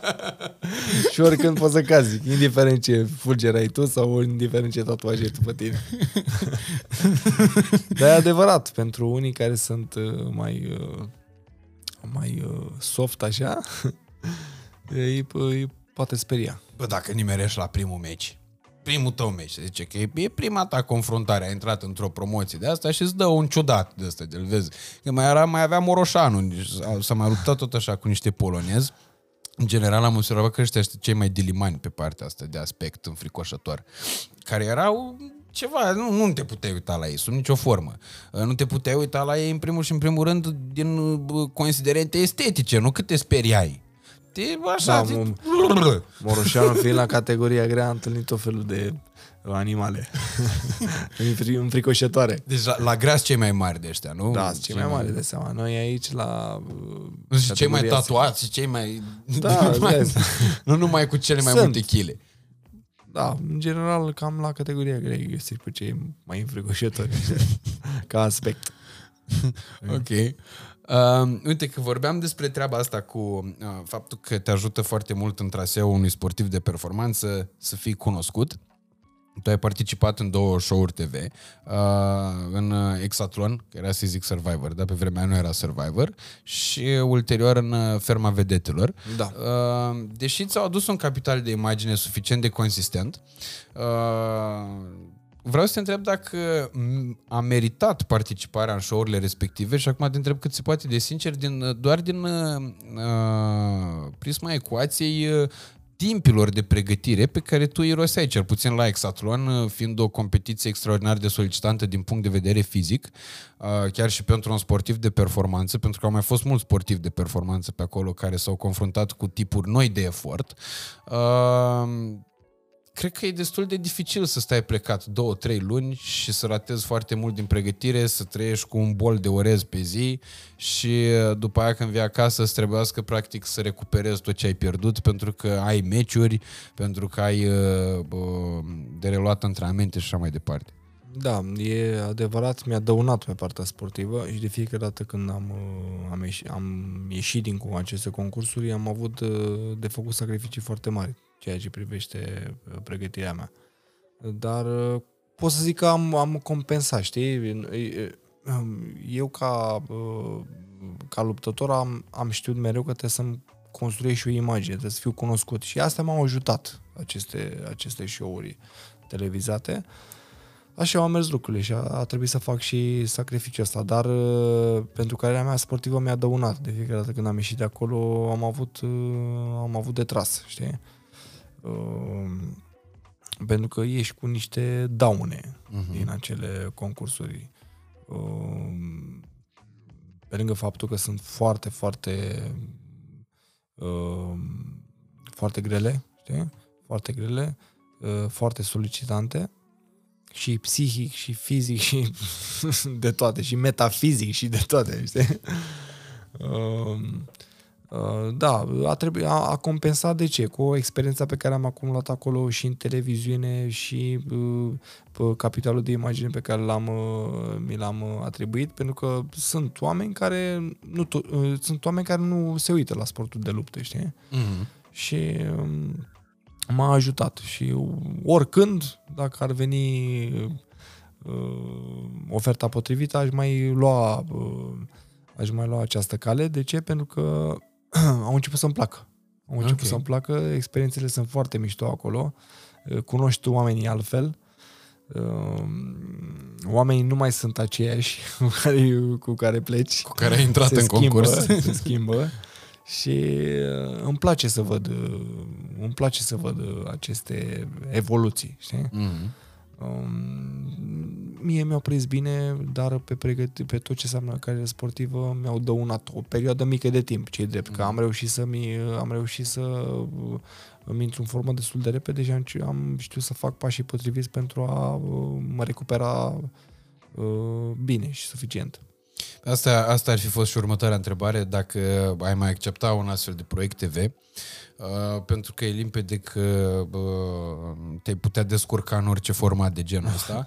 Uh, ești genul de om care poate să facă față la, uh, la astfel de, de situații cu brio și să livreze bă, content pentru public și uh, cu siguranță cred că există foarte multe show-uri în care tu să fii uh, uh, extraordinar de benefic ca și prezență acolo, pentru că întotdeauna uh, imaginea asta unui sportiv de performanță și perspectiva pe care o oferă un sportiv de performanță, mie mi se pare foarte importantă. Uh, repet, uh, eu găsesc în sport cea mai bună, indiferent de sportul respectiv, găsesc cea mai bună materializare a parcursului pe care un om trebuie să-l aibă în viață spre performanță, indiferent de domeniu. Poți să ai, de exemplu, nu știu, poți să-ți propui să ai performanță în matematică, uh, fără disciplină, fără rigoare, fără fără bă, constanță, fără perseverență, cu siguranță nu se poate ajunge să se atingă uh, punctul respectiv al performanței, drept pentru care de asta mi se pare frumos uh, sportul, că e ca o poveste. De asta îmi și plac meciurile în care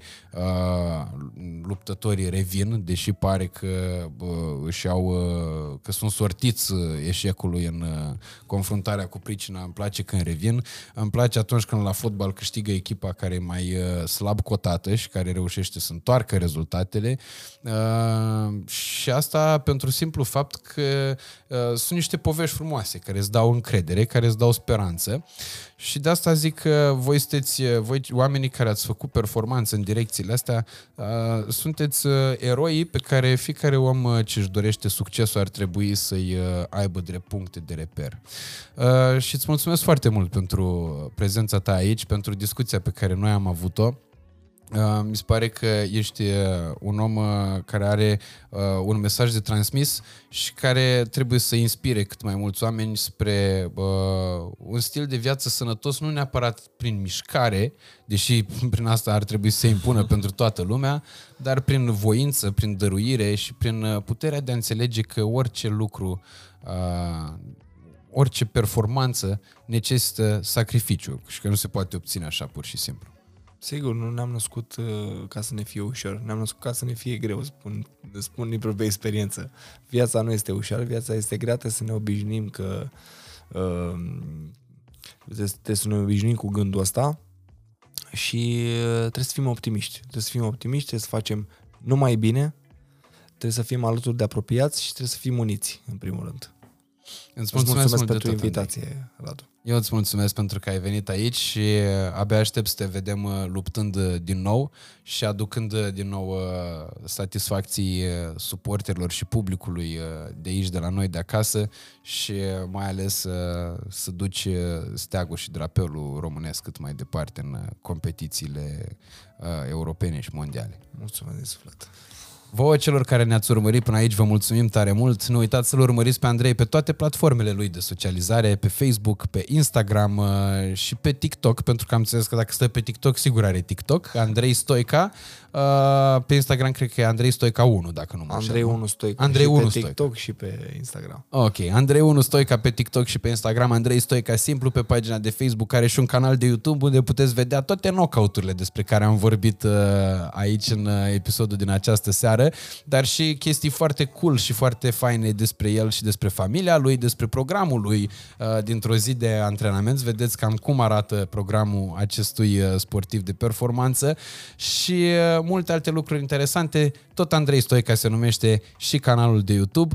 Uh, Iar pentru cei pasionați, Stoica Brothers Fight Academy uh, este în București și cred că vă așteaptă dacă uh, știți uh, să îndepliniți o singură condiție, să fiți uh, oameni de bun simț și să vă doriți să faceți uh, mișcare și să vă disciplinați. Uh, Așadar, uh, pe mine nu mai are rost să mă urmăriți decât unde aveți voi chef și, uh, foarte important, dacă v-a plăcut, like, share, subscribe. Dacă v-a plăcut uh, foarte mult, distribuiți prietenilor. Dacă nu v-a plăcut, distribuiți dușmanilor pentru că ei vă poartă pică, dar n-au valoarea voastră. Dar eu nu vă sfătuiesc să faceți asta pentru că ați văzut tricou, da?